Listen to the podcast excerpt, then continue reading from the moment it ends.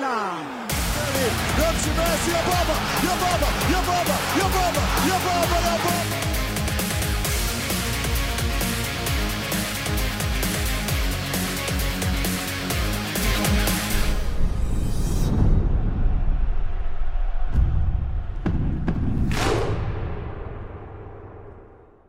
توتال فوتبالی عزیز سلام وقتتون به خیر و نیکی باشه. خیلی خوشحالم که امروز هم من این فرصت رو دارم. محمد رضا حکیمی هستم از پادکست فوتبالی تخصصی توتال فوتبال در کنار شما. ساعت 22 33 دقیقه چهارشنبه 4 اسفند 1400 دو 22 دو 2022 رو سپری کردیم. حالا 4 اسفند 1400 و با موضوعات متنوعی در کنار شما خواهیم بود. بحث مفصل با یه مهمون فوق العاده خوب و عزیز راجع به بوندسلیگا دورتموند گلادباخ بایرن هوفنهایم و بوندسلیگای دو حتی هامبورگ و وردر برمن و هومه داریم. علاوه بر اون را راجب رنجرز، تاتنام، سیتی، گواردیولا و همینطور سریا و همینطور لالیگا با همدیگه صحبت خواهیم کرد. تو این اپیزود ارفان رو سعی می‌کنیم داشته باشیم. خونهشون برقشون رفته و خودش هم دیر رسیده خونه. حالا اگر اوکی شد که با ما همراه خواهد بود. علیرضا هم در کنار ما هست. اما قبل از اینکه بریم پیش علیرضا با مهمون عزیزمون همراه بشیم. قطعا صداشو مخصوصا پیگیرای فوتبال آلمان زیاد شنیدن. حسین علیزاده عزیز و نازنین با سایت و کانال تلگرام خوبشون. فوتبال 90 که دیوونه های بوندسلیگا خیلی خوب. همیشون هم برادر عزیزشو می‌شناسن. حسین جان سلام. خوشحالم که در کنار ما هستیم خب منم سلام می‌کنم. شبتون بخیر باشه. شنونده عزیز شبشون بخیر باشه. خیلی مخلصیم. محبت داری شما به ما. خیلی خیلی من خوشحالم که در خدمتتون هستیم. وقتتو خیلی نگیرم. در خدمت شما هستم. شروع کنیم بحث اگه موافقی. خواهش می‌کنم. فقط علیرضا هم یه سلامی بکنه. علیرضا جون امیدوارم حالت خوب باشه. یه مشکلاتی بود. یکی دو اپیزود نتونستیم باهات باشیم. حالا فوتبال فارسی هم باهات حتما خواهیم بود. کار داری فکر کنم با سهیل. اینجا هم که هستیم دیگه. آقا سلام علیکم. امیدوارم حال همگی خوب باشه. سلامتون خدمت مهمون عزیزمون. امیدوارم که اپیزود خوبی باشه. آره من یکی دو تا اپیزود نتونستم باشم. مشکل سربازی داشتم و این داستانا داشتم. می‌رفتم فجر که مهارزا نجات هم داد منو برگردون ان اپیزود خوبی باشه. بریم سراغ بحث. به تعویق انداختیم آقا. معافی نگرفتیم خیلی بریم سراغ بس. حسین جان اول بریم سراغ دورتموند. بحث اصلیمون راجع به دورتموند انجام بدیم. خیلی ها میگن مارکو روزه مناسب دورتموند نبود. علیرغم اون رزومه خوبی که داشتش تو ساله گذشته مخصوصا دورانش تو گلادباخ.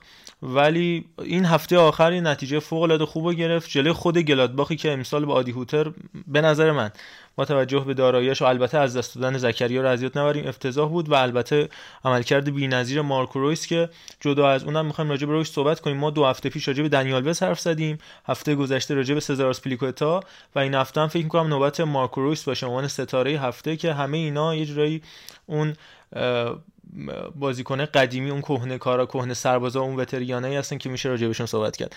با همراهی می‌دونم که نوبت اینه که من سکوت کنم چون بحث فوتبال آلمان میشه دیگه اصلا هیچی نگم بهتره.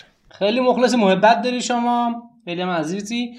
والا دورتموند خیلی کلی اگه بخوام بگم از خود آقای مارکو روزه بخوام شروع کنیم. مارکو روزه وقتی که اومد دورتموند از گلادباخ انقدر این خبر براشون تلخ و برای گلادباخ انقدر تلخ و عجیب بود که شیش ماه آخر توی گلادباخ اصلا عجیب غریب شد. نیمکت از دست داده بود توی رخکن بازیکن‌ها بهش اعتراض می‌کردن انتقاد می‌کردن و هنوزم که هنوزه با گلادباخ رابطش میونش شکرابه و بسیار بسیار رابطه بعدی با هم دارن. انقدر این خبر رفتن روزه برای گلادباخیا سخت بود که یادم اول فصل هنوز فصل شروع نشده بود. آدی هوتر سرمربی گلادباخ توی تمرینات باشگاه تشویق می‌شد. یعنی تماشاگرها می‌رفتن توی گلادباخ که تشویقش بکنن.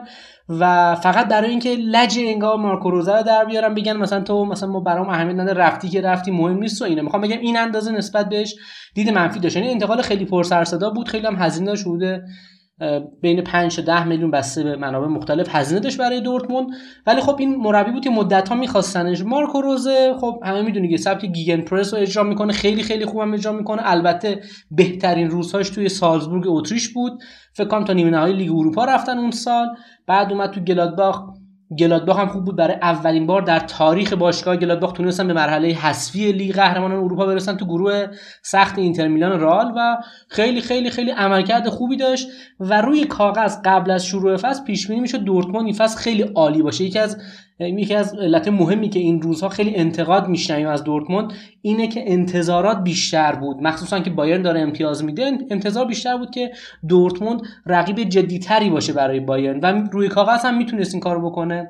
بجز بحث فردی که حالا دوست ندارم بهش بپردازیم و بحث مدیریتی انتقادهای صحیح به آقای روزه وارده و یه سردرگمی توی تاکتیکا داره و ما اون چیزی که ازش می‌دونستیم از روزه انتظار داشتیم توی دورتموند کاملا جواب بده و کاملا بخونه به فلسفه دورتموند. چون فلسفه دورتموند هم حالا خود مثل خود سالزبورگ و گلادباخ اینا تیمایی هستن که علاقمند پرس از جلو هستن. خب ما یورگن کلوپ داریم که کلوب دیگه سرآمد همه اینهاست. و تو همین دورتموند تو همین سبک و کار کرده. بعد از اون توخل اومد تقریبا با همون سبک حالا یه متفاوت. ولی تقریبا کلیت همه مربیای رو به جلو بازی مستقیم گیگن پرس شدید و همه اینا می‌شد انتظار داشت که خوب باشه. تا بجز این بازی آخر رو ما فاکتور بگیریم. دورتموند خیلی انتقاد زیاد بهش می‌شد. هفته آخر دیگه به نظر من قاچاقی روی نیمکت دورتموند نشسته بود. یعنی باید اخراج می‌شد. این اندازه باریک شد. احتمال اخراجش رفت رفت بالا. ولی خب موند علتش هم این بود که خب گزینه توی بازار نبود. این از بحث کلیت از مارکو روزه. ولی این بازی که گذشت با گلادباخ بازی رفته دوتا تیم یک هیچ به نفع گلادباخ شد یک هیچ تموم شد و خیلی خیلی بد بازی کرد دورتموند توی این بازی. یادم اصلا موقعیت درست حسابی ایجاد نکردن. این بازی هم حالا شما به درستی اشاره کردی که مارکو رویس همه کار کرد ولی یه بازیکنی که تو نیمه اول واقعا دورتموند بارها توی بازی نگهتش گرگور کوبل بود. کوبل واقعا چند تا save عالی داشت نیمه اول و خب تیمو دقیقا نگه داشت توی بازی و واقعا نیمه اول اختلاف اینقدر به لحاظ سطح بازی هم اختلاف نبود. اینقدر ولی خب نیمه دوم بعد از گل دوم بعد از گل سوم دیگه تموم شد و خب دورتموند شروع کرد به گل زدن و خب رویس هم رهبر این داستان بود. حالا شما یه مقداری باز بگو وسطش. باز من درباره رویس اگه اجازه بدی صحبت بکنم. آره حتما. حتما خواهش می‌کنم. راجع به رویس تمامون جدا صحبت هم می‌کنیم. حالا دو تا نکته هم می‌خواستم باز راجبش صحبت کنیم. هم چون بازی دورتموند و گلادباخ بوده هم به دورتموند مربوط میشه هم به گلادباخ چون روز هم تو دو تا تیم بوده. همین که حالا خیلی هم میگن ادین ترزیچ زمانی که پارسال حالا تو دورتموند کارکرد خیلی خوب بود و میگن هنوزم منتظر چون فکر کنم الان تو تیم مدیریتی دورتموند هستش و جدا نشده از مجموعه. میگن که خیلی می‌تونه جایگزین خوبی باشه و منتظرن که اگر روزه بیشتر از این حالا غیر از این بازی آخر که خودت گفتی خراب کنه شاید ادین ترزیچ برگرده. و راجع به خریدای این چند وقت اخیر دورتموند هم صحبت بوده. خب هم واتسکی هم تسورک و هر حال جزء بزرگای فوتبال آلمانن مخصوصا سورک که خب اسطوره دورتموند به حساب میاد از رکورددارای تاریخ دورتموند و بزرگ این تیم اسطوره میشه گفت جزء تاپ 5 اسطوره‌های دورتمونده. ولی خریدش مثلا از تورگان آزار نگاه بکنیم یا یولیان برانت نگاه کنیم. همین فصل پونگارچیچ که حالا تو این بازی هم بازی که دو تا سوتی هم داد که همونجوری که خودت گفتی کوبل ناجی دورتموند بودش تو این بازی. و حالا خریده متفاوتی که حتی دفاعشون به نظر من اونقدر با کیفیت نبودن. مثل آکانجی مثل حالا عبدو دیالو که جدا شد و رفت. یا بازیکن دیگه که تو این چند خود حتی مت آملز یه جورایی تموم شده بودش به عنوان اون مت آملزی که می‌تونست توی بالاترین سطح بازی بکنه. و حالا مارکو رویس شانس بود دورتموندیا که خب برگشته و خیلی خوب داره.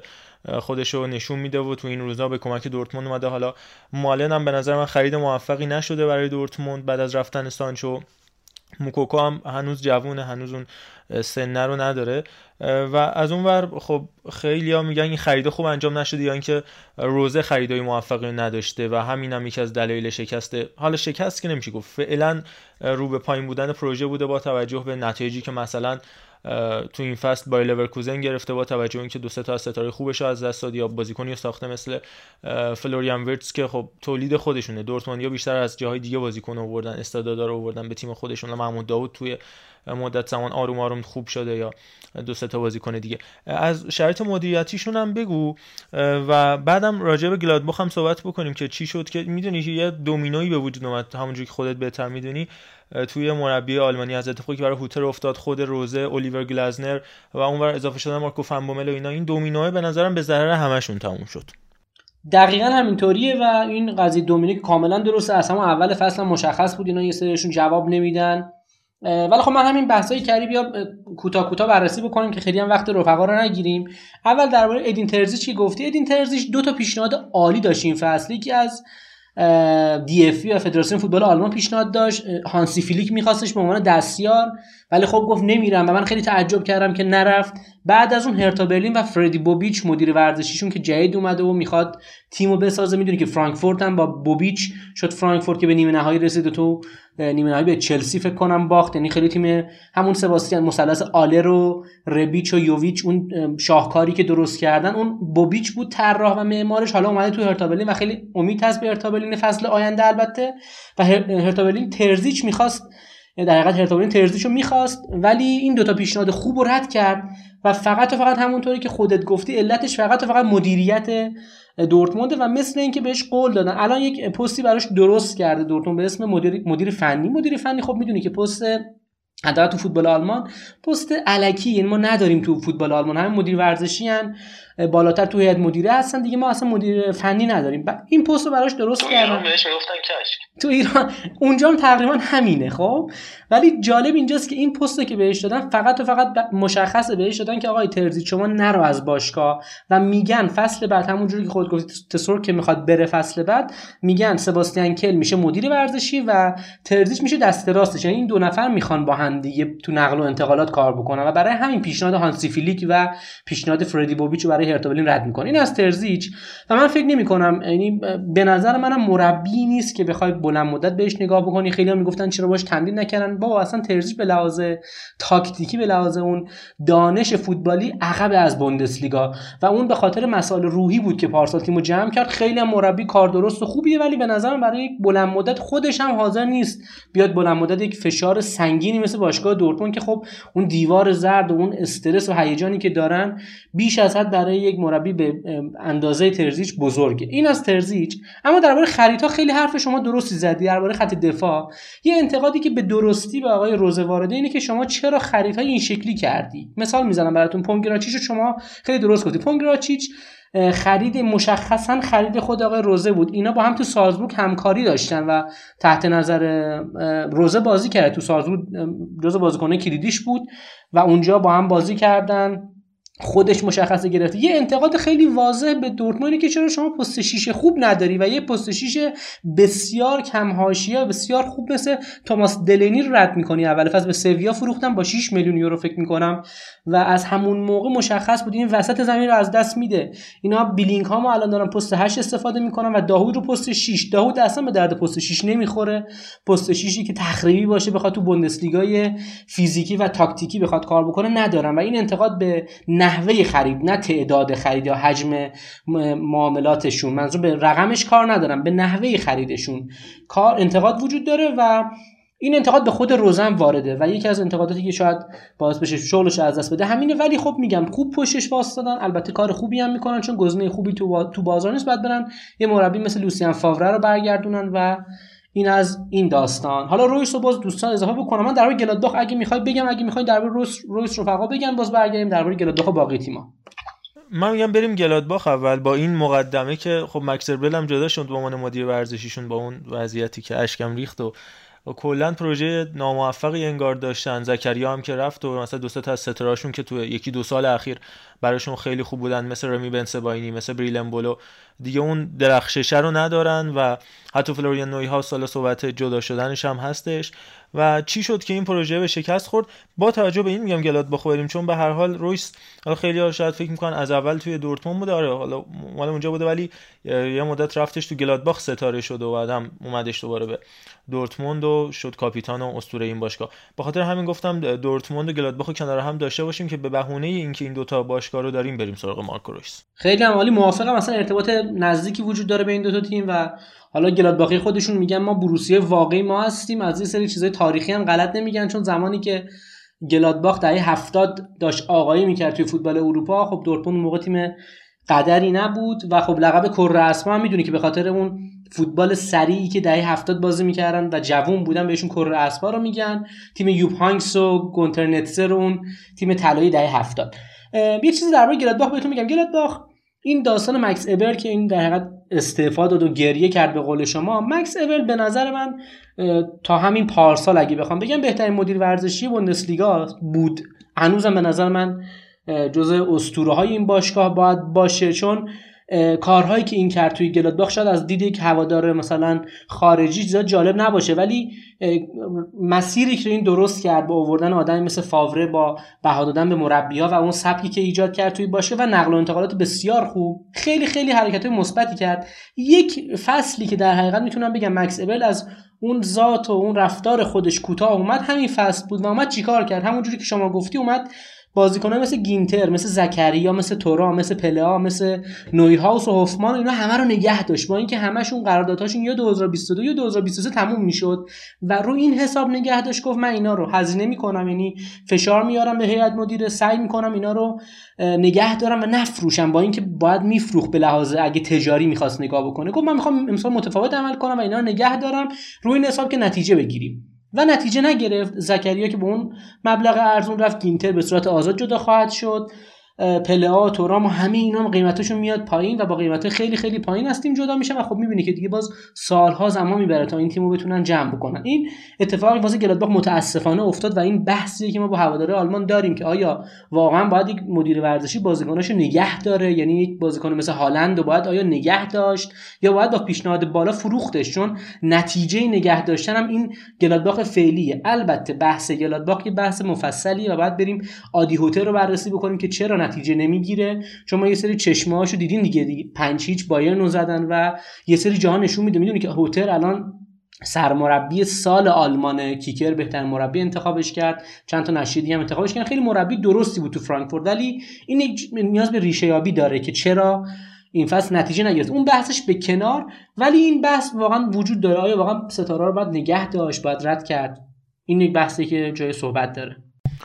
خیلی هم عالی و کامل. قبل از اینکه بریم سراغ مارکویس من یه چیز کوتاه بپرسم. راجع به اشتوتگارت های ورزشگاه اشتوتگارت فکر کنم روباه خورده. این درسته؟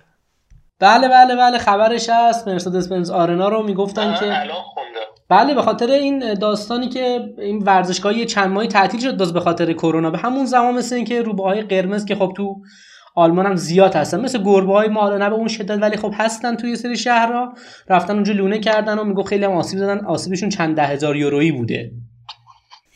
خیلی جالب بود. من یاد مصاحبه سیروس پورموسوی در مورد جواد نکونام افتادم تو بازی آلومینیوم اراک و فولاد پارسال. یه دونه روباه رفته بود. عیدم بود. فکر کنم دوازده فروردین پارسال بود یه دونه روباه رفته بود توی سکوها نشسته بود و بعد از بازی فولاد و صنعت نفت سرمربی صنعت نفت اومد گفت برید ببینید روباه توی بازی کدوم سرمربی اومده و اون سرمربی جادوگره. حالا باید از آقای ماتاراتزو بریم این سوالا رو انجام بدیم ببینیم. میگن آخه رفته اون چرما هم یعنی اون بخش ویژه VIP هم خورده چون چرم انگار دوست دارن.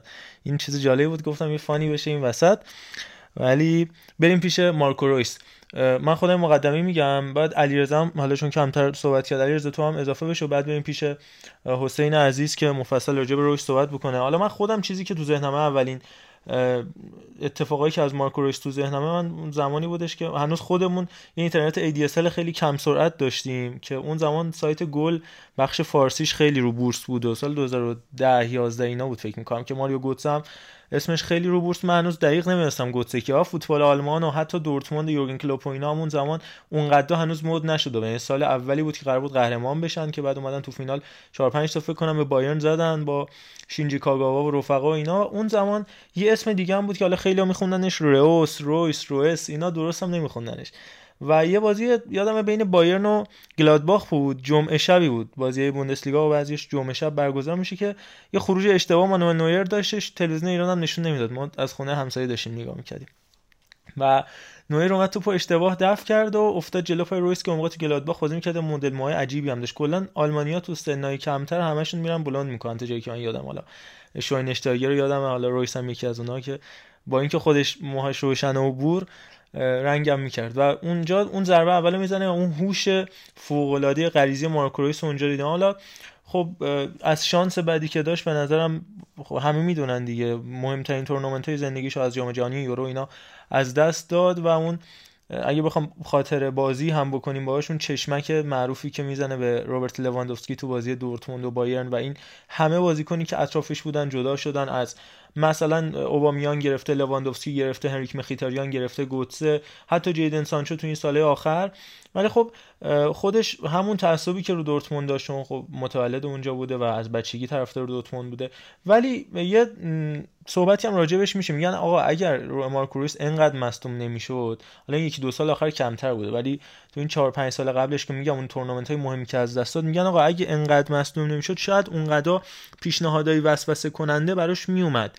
که اونم اون اتفاقایی که مثلا برای لواندوفسکی رقم خورد رو رقم می‌زد. گرچه که لواندوفسکی اصلا بازیکن منفوری نیستش تو بین هواداری دورتموند. همیشه هم دوستش دارن برعکس گوتسه اینم ما باید در نظر داشته باشیم. حالا من دوست دارم اینو خدا حسینم راجبش صحبت بکنه که این مصدومیت شاید یه توفیق اجباری براش شد که به آقا دورتموندی که انقدر به پای من وفادار مونده بازو بنده به من داده و الی آخر من هم باید قدرشو بدونم و کنار این تیم بمونم که انقدر من ارزش قائل شده. یه سکانس خاطره انگیز دیگه هم راجبش بگم و بعد علیرضا هم نظرشو بگه و بریم حسین کامل راجبش صحبت بکنه.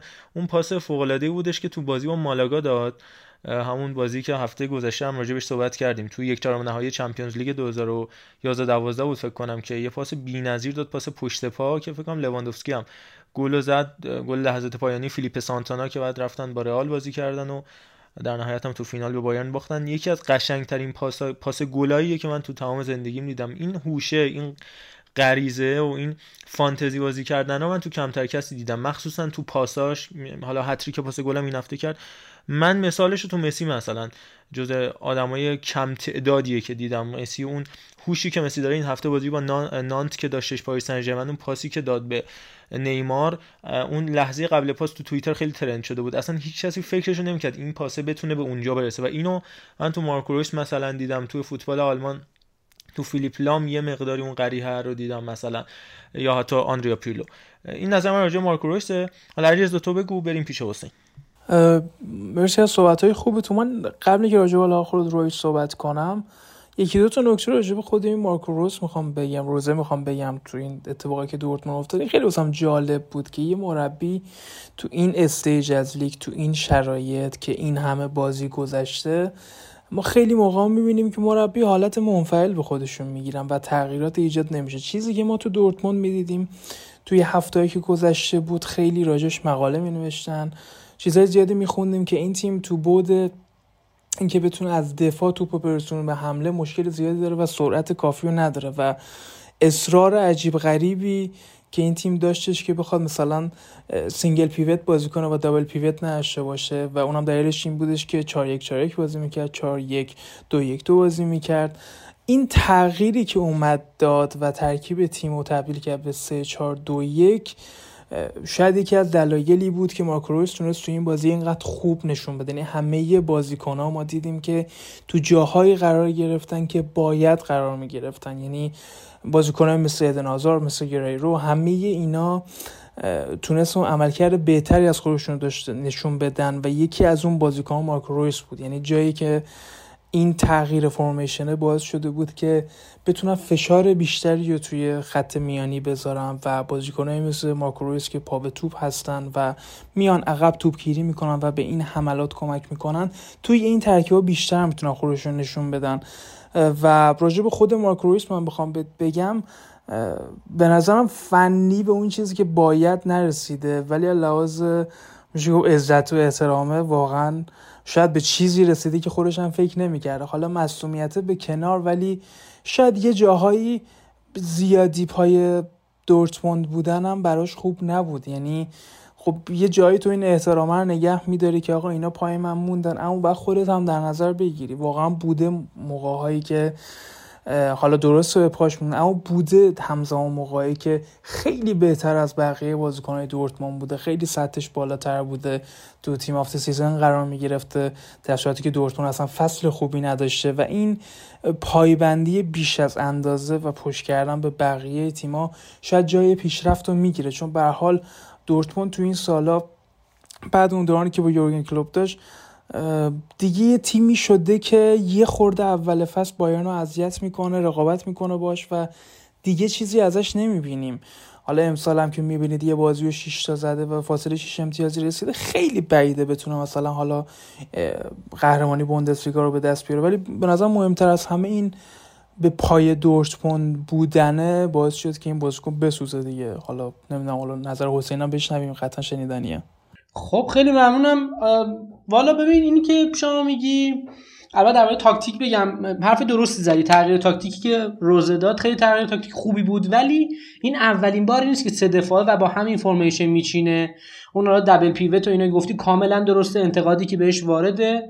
ولی می‌دونی این اتفاقی که تو این بازی افتاد برای همین این بازی باید فاکتور بگیریم و بعد ببینیم آیا آینده مخصوصا فردا با رنجرز آیا می‌تونه تکرار بکنه؟ اگه تکرار بکنه و رو به جلو بازی کنه خب می‌تونیم نتیجه بگیریم. آره داره تغییرات ایجاد می‌کنه. ولی این سه دفاع رو قبلا تو این فصل تست کرده بود جواب نگرفته بود. فکر می‌کنم بازی رفت جلوی همین گراد بخوام سه دفاعه بازی کرد. خیلی تو موقعیت ایجاد کردن ضعیف بود.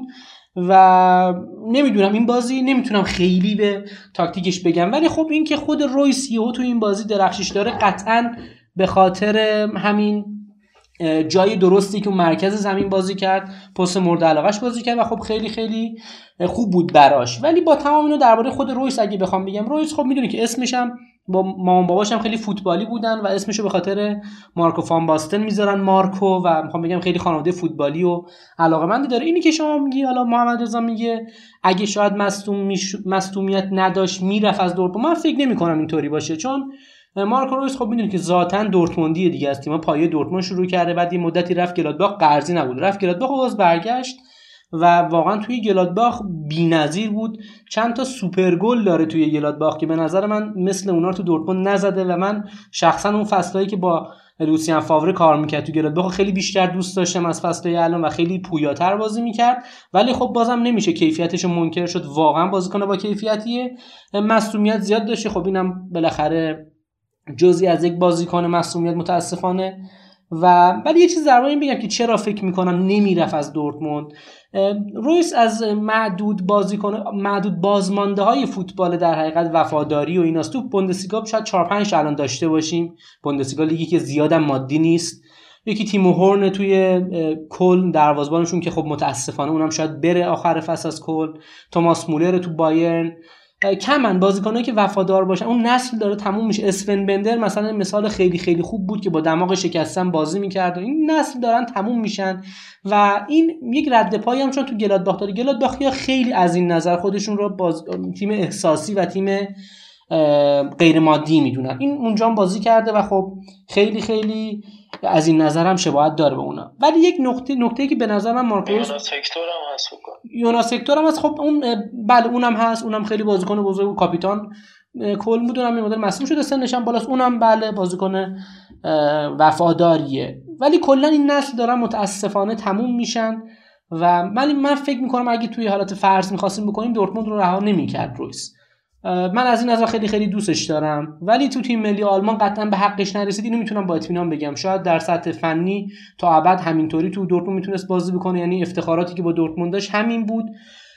ولی فکر نمی کنم توی آلمان حتی به یک دهم یا یک بیستم حقش هم رسیده باشه. چون با یک آلمان با آلمان می‌تونست یک تورنمنت مهم رو حداقل فتح بکنه یا با آلمان به جاهای بالا برسه که متاسفانه نرسید. این نکته بهش متاسفانه براش هست. خیلی خوب. راجع به رویس هم صحبت کردیم این آره آره نکته بود که پنالتی رو نزد. پنالتی هم واقعا حیف بود. چقدر حیف یعنی حالا نمی‌دونم اصولا بهش چی میگن؟ بهش میگن دابل هتریک میگن بهش چی میگن؟ وقتی من دابل هتریک خوندم اصطلاحش. آره این خیلی می‌تونست جذاب باشه. حالا من الان دقیق نمی‌دونم که پنالتی زن اول دورتموند آیا امرجان چجوریه؟ اگه پنالتی زن اولشون خب ولی اگه مثلا حالا اگه طبق پنالتی زناشون عمل کردن نشون میده یه اتمسفر. این یعنی چقدر تیم برنامه‌ریزی داره. حالا می‌خوای دابل هاتریک کنی که بکنی. ایشون باید پنالتی بزنه. و این از اون نشون از یعنی یکی از دلایل فوت... یعنی پیشرفت این فوتبال آلمان می‌تونه همین چیزای ریز و کوچیک باشه که بهش توجه میشه واقعا. که اون اتمسفر مهمتر از اتفاقای ایندیویدوال و فردیه. آره یه نکته من اشاره و اضافه بکنم به حرفات. بعد حسین ببخشید معذرت می‌خوام ازت. توی همون مستند Inside Borussia هم که حالا قطعا خیلی از شنوندگان ما دیدن اون جوری که رویس مصدوم میشه بعد ریکاوری می‌کنه اون صحبت هایی که توی اون محل بدنسازیشون انجام میدن همینو راجبش حرف می‌زنه که میگه آقا هر کسی جایگاه خودش داره. حالا اینکه خود رویس داشته double هتریک می‌کرده یه تاکید مؤکد و مزیده بر علت ها. یعنی ممکن بود مثلا هالند داشته double هتریک می‌کرده. میگن آقا حالا بدیم امره جان بزنه. این فرق داره. کاپیتان تیم بزرگترین بازیکن تیم اون داشته double هتریک می‌کرده و نذاشتن. این یه مزه بیشتری هم به این اتفاقی که پنالتی که امرجان زد میده. بالا اینی که شما دارین میگین درسته یعنی این قانونمندی و انضباط و نظم رو دارن آلمانیه ولی این قسمت حداقل اون چیزی که من توی نشریات خوندم خود رویس گفته بود که من این پنالتی رو خودم دادم به امره جان بزنه چون امره جان اونم می‌دونی مسئولیت زیاد داشته و خب به لحاظ روحی مقداری تحت فشار بود. خیلی هم چون این فصل سوتی زیاد داده امره جان از نظر از این نظرم تحت فشار بود. یه جوری خاصه مرام بذاره براش. یعنی می‌تونست به قول شما دبل هتریک بکنه ولی خب اینو میگم اون قسمت احساسی غیر مادیش خب می‌تونست با 6 تا جاودانه بشه ولی خب گفت ولش کن بذار امره جان بزنه. این قسمتش مثبته براش. حالا ما تو دو, دو بخش دیگر راجبش کوتاه صحبت بکنیم. یکی راجب دو سه تا از تیم‌های کوچیک‌تر حرف بزنیم که این فصل تونستن خوب کار بکنن. بخش آخرمون هم می‌ذاریم روی سه تا تیمی که روی بوندسلیگای دو هستن. سه تا تیم اصلی که رفتن بوندسلیگای دو یعنی شالکه هامبورگ و وردر برمن که فکر کنم حالا سه تاشون هم شرایط نسبتا خوبی دارن اونجا. راجع به اونم یه کوتاه صحبت می‌کنیم اما هم لورکوزنی که حالا سوانه مفصل راجع صحبت کردیم ولی اینکه سردار آزمون اضافه شده بهشون می‌تونه جالب باشه. با توجه به مصدومیتی که پاتریک شیک داره فکر می‌کنم آلاریو فعلا مهاجم اصلیشونه. شیکم این هفته سیوانه صحبت کرد گفت یه مدت کنار ما فکر کنم نخواهد بود. راجع به هوینس می‌تونیم صحبت بکنیم و البته راجع به وولسبورگ هم می‌تونیم بگیم که اونم تقریبا شبیه بورسیا مونچنگلادباخ شده دیگه. بعد از یه انتخاب حالا به ظاهر غلط فنبومل اون افتضاحی که توی DFB Pokal به بار اومد و فلوریان کوفلتی که فکر کنم گزینه مناسبی نبود. کما اینکه اونجا هم حالا جایگزینی چهره شد فنبومل که ما ایرانیا و به هر حال اون بازیکن مطرحی بوده. میشناختیمش. کوفلت قبلا هم جایگزین الکساندر نوری شده بود تو وردر برمن که اونم خب ما ایرانیا خوب میشناختیم و میشناسیمش. و لایپزیگ هم که در نهایت جسی مارشی ما چهار تا تیم به صورت کلی می‌تونیم صحبت بکنیم. لورکوزن لایپزیگ وولسبورگ و همین سه تا سه تا. والا بذار من از لورکوزن شروع کنم. لورکوزن بدون شک تیم سوم آلمان هم به لحاظ رتبه هم به لحاظ اون قدرتی که داشت خب یه زمانی با دورتموند برای دومی میجنگیدن. الان خب دورتموند خودش رو چند فصل جدا کرده و لورکوزن داره برای سومی میجنگه. چند فصل سومی رو از دست داد. دو سه فصل لیگ اروپا میره لیگ قهرمانان نمیاد. و این فصل با جراردو سیانه همونجوری گفتی خیلی خیلی خوب شدن. جراردو سیانه مربی سوئیسی تو یانگ بویز کار کرده اونجا به سلطه بازل پایان داده بود و اگه شما روند بوندسلیگا این فصل نگاه می‌کردی لورکوزن تا هفته پنجم ششم که به بایرن خوردن 5 تا خوردن تا اونجا عالی بود باخت نداده بود و خیلی خیلی داشت پا پای بایرن میومد بالا. و این نکته جالبی که داشت اون بازی تنها بازی بود که جراردو سیانه اومد بدون هافبک دفاعی بازی کرد. یعنی دو تا پست هشت عملا گذاشته بود پست هشت که فانتزی ندیم امیری مثلا به عنوان هافبک دفاعی بازی داد اون بازی. و خب توی 8 دقیقه 5 تا گل تو 4 تا گل خوردن این گل اول 4 تا گل هم تو 8 دقیقه خوردن و اصلا پروندهش بسته شد و این نشان نشون می‌داد که این هنوز با فضای بوندسلیگا آشنا نیست و مصاحبه قبل بازیش هم فکر می‌کرد که میره بایرن رو مثلا دو هیچ سه هیچ می‌بره و این این چیز ذهنی رو داشت تا اون بازی خیلی خیلی بود مدعی بود. بعد از اون مشخص شد که نه مدعی نیست. ولی اگه همین روند رو ادامه بده که به نظر من داره ادامه میده این روند و اگه ادامه بده فصل بعد جز مدعیان بوندسلیگا خواهد بود. همین فصل هم تو لیگ اروپا به نظر من شانس خواهد داشت. از دورتموند و لایپزیگ و فرانکفورت که نماینده آلمان هستن به نظر من لورکوزن آماده تره. پاتریک شیکم که شما گفتی بله سه تا چهار هفته مصدوم شده. لوکاس آلاریو فیکس میشه. آلاریو می‌خواست می‌خواست زمستون بره از لورکوزن ولی نرفت. تابستون احتمال خیلی زیاد میره. و سردار آزمون و شیک با همدیگه ممکنه حتی فیکس بشن چون سیوانه تاکتیک choice و انتخابیش توی یانگ بویز تاکتیک 442 بوده. پس این احتمال وجود داره که سردار آزمون رو فیکس بذاره. لورکوزن هنوز نوسان داره ولی در کل به نظر من تیم محترمی شده این فصل و فکر می‌کنم این فصل سوم بشه. لایپسیش لایپسیش خیلی داستانش جالبه. توی لایپسیش خب می‌دونی که فلسفه دارن مثل ردبول و کلا کارخونه ردبول مثل سالزبورگ و نیویورک و اینا همشون یک فلسفه ای دارن که باید مربی ها همون Gegenpress رو اجرا بکنن همه مربی ها این رو دارن. جسی مارش هم دقیقا همینجوری بود. خب می‌دونی رالف رانگنیک هم از همین مکتبه همه اینا از همین مکتبن و این باید مربی تهاجمی بازی کنه. جسی مارش همه این فاکتورها رو داشت. اون هم اول فصل اومده و برای رقابت با بایرن مصاحبه می‌کرد. ولی بلافاصله بعد 4 5 هفته دید اونم بوندسلیگا براش سنگینه. چون بوندسلیگا برعکس چیزی که رفقا شاید فکر کنن بوندسلیگا لیگ بسیار نزدیک تاکتیکی و حتی فیزیکیه و خیلی سخت توش کار کردن. حالا بایرن رو شما بذارید کنار بقیه تیم‌ها واقعا جلوی هم دیگه هیچی برای از دست دادن ندارن و واقعا خوب بازی می‌کنن. و مارش این رو به شما فقط بگم که هفته دو بار میره به تو دو تا هفته مختلف میره به مدیرش این که الیور مینتسلاف باشه مدیر اجراییشون میره میگه آقا من مربی مناسبی نیستم برای شما و این خیلی جای فکر داره که چرا این حرفو می‌زنه و یه جوری که آخر جدا شده بودن که انگار هیچ قرامتی هم نداده بودن و انگار اخراج نشده بود. جدا قطع همکاری کردن جدا شدن از هم دیگه. و این خیلی جالب بود. تدسکو رو آوردن. تدسکو خب می‌دونید که شالکه بازی می‌کرد و این مربی آلمانی ایتالیایی با تفکرات تدافعی و من فکر نمی‌کردم جواب بده. ولی این چند تا بازی آخر بیش از حد هجومی داره بازی می‌کنه و این خیلی نکته خوشحال کننده ای عملا لایپزیگ تدسکو رو در خودش حل کرده نه برعکس. و خیلی خیلی امیدوار کننده است. خدا رو شکر که لایپزیگ تونست خودش جمع بکنه چون حیف بود. این بازیکن‌ها خرجم کرده. لایپزیگ این فصل آندره سیلوا رو خریدن. چند تا بازیکن دیگه خریدن. حیف بود. سهمیه نگیرن. امیدوارم که حداقل سهمیه لیگ اروپا رو بگیرن. وولسبورگ و حالا وولسبورگ بگم بعد دو تا تیم دیگه خیلی خلاصه میگم. وولسبورگ هم همینجوری گفتی. فن بومل کم بود برای وولسبورگ و اشتباه بزرگی بود.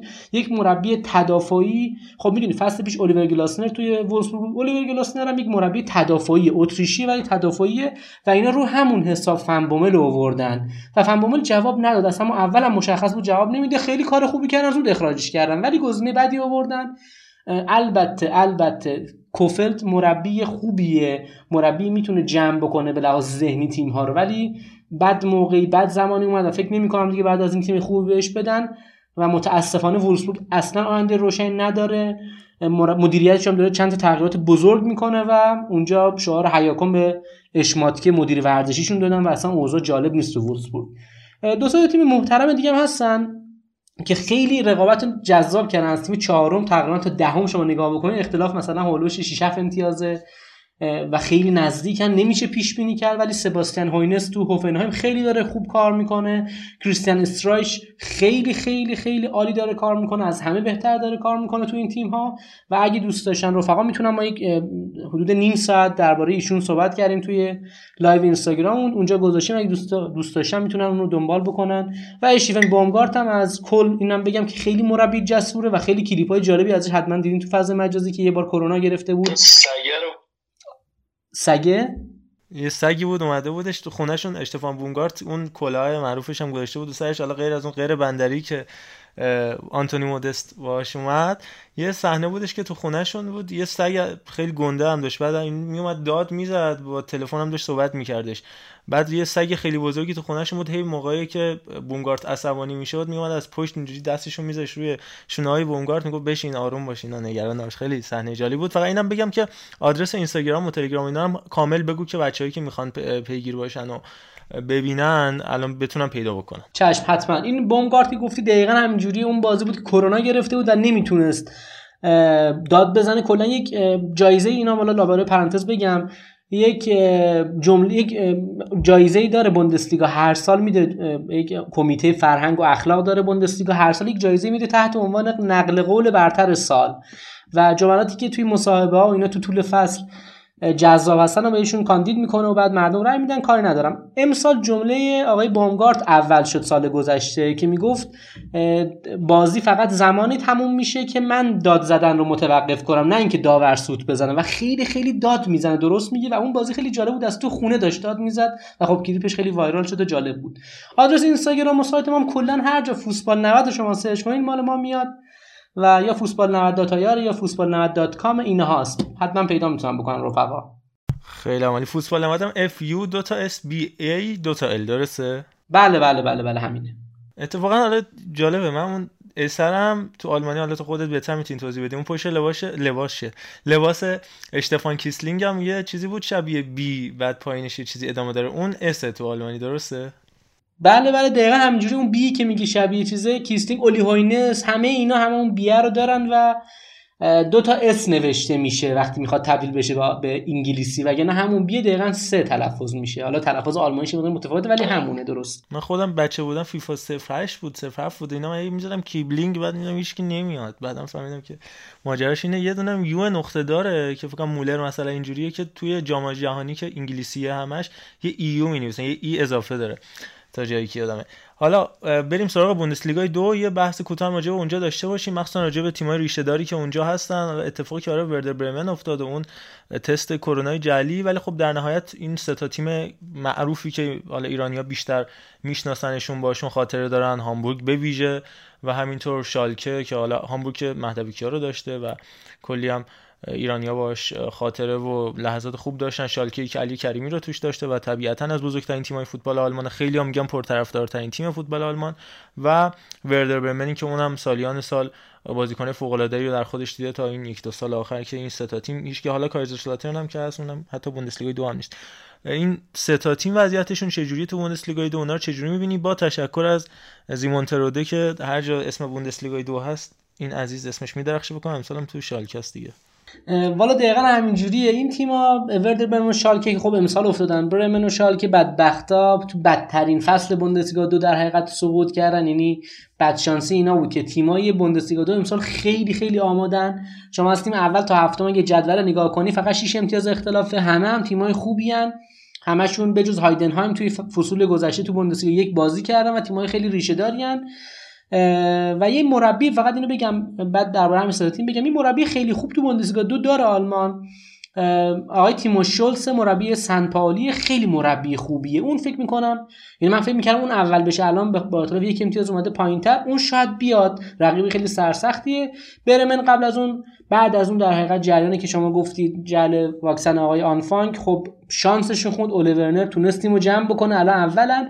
ولی کلا این اختلاف انقدر با تیم پنجم ششم انقدر پایینه که نمیشه خیلی امیدوار بود بهشون. میگم بد فصلی اینا گیر افتادن. شالکه متاسفانه با مشکلات مالی داره دست و پنجه نرم می‌کنه و اینا. این ریشش خیلی قدیمیه. باید یه بار بشینیم با هم بیشتر صحبت بکنیم که شالکه چی شد به این روز افتاد.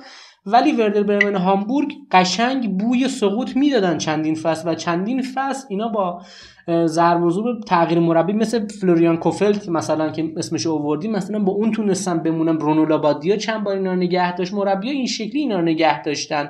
یه زمانی مثلا فلیکس ماگاتو می آوردن چیزا این شکلی و شالکه ولی متفاوت بود داستانش. رو بریز به پاشی که کردن چند سال پیش رو سر رقابت با دورتموند گفتن ما بازیکناشون هم مجانی می‌رفتن دیگه.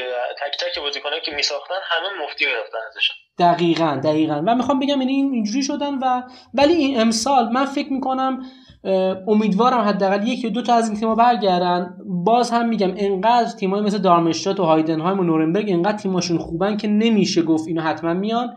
ولی باز هم شالکه واقعا داره خوب کار می‌کنه. من فکر می‌کنم مربیشون که این یونانی هم از گراموزیس فکر می‌کنم اخراج بشه ولی خب خوب خودش رو نگه داشت. واقعا هم مشکل مربی نیست مشکل خیلی عمیق تره انقدر اینا مشکل مالی داشته. همین فقط به شما بگم که بوندسلیگا اینا رو تهدید کرد که آقا اگه نتونید تراز مالیتون رو مثبت بکنید ما از شما 6 امتیاز کم می‌کنیم.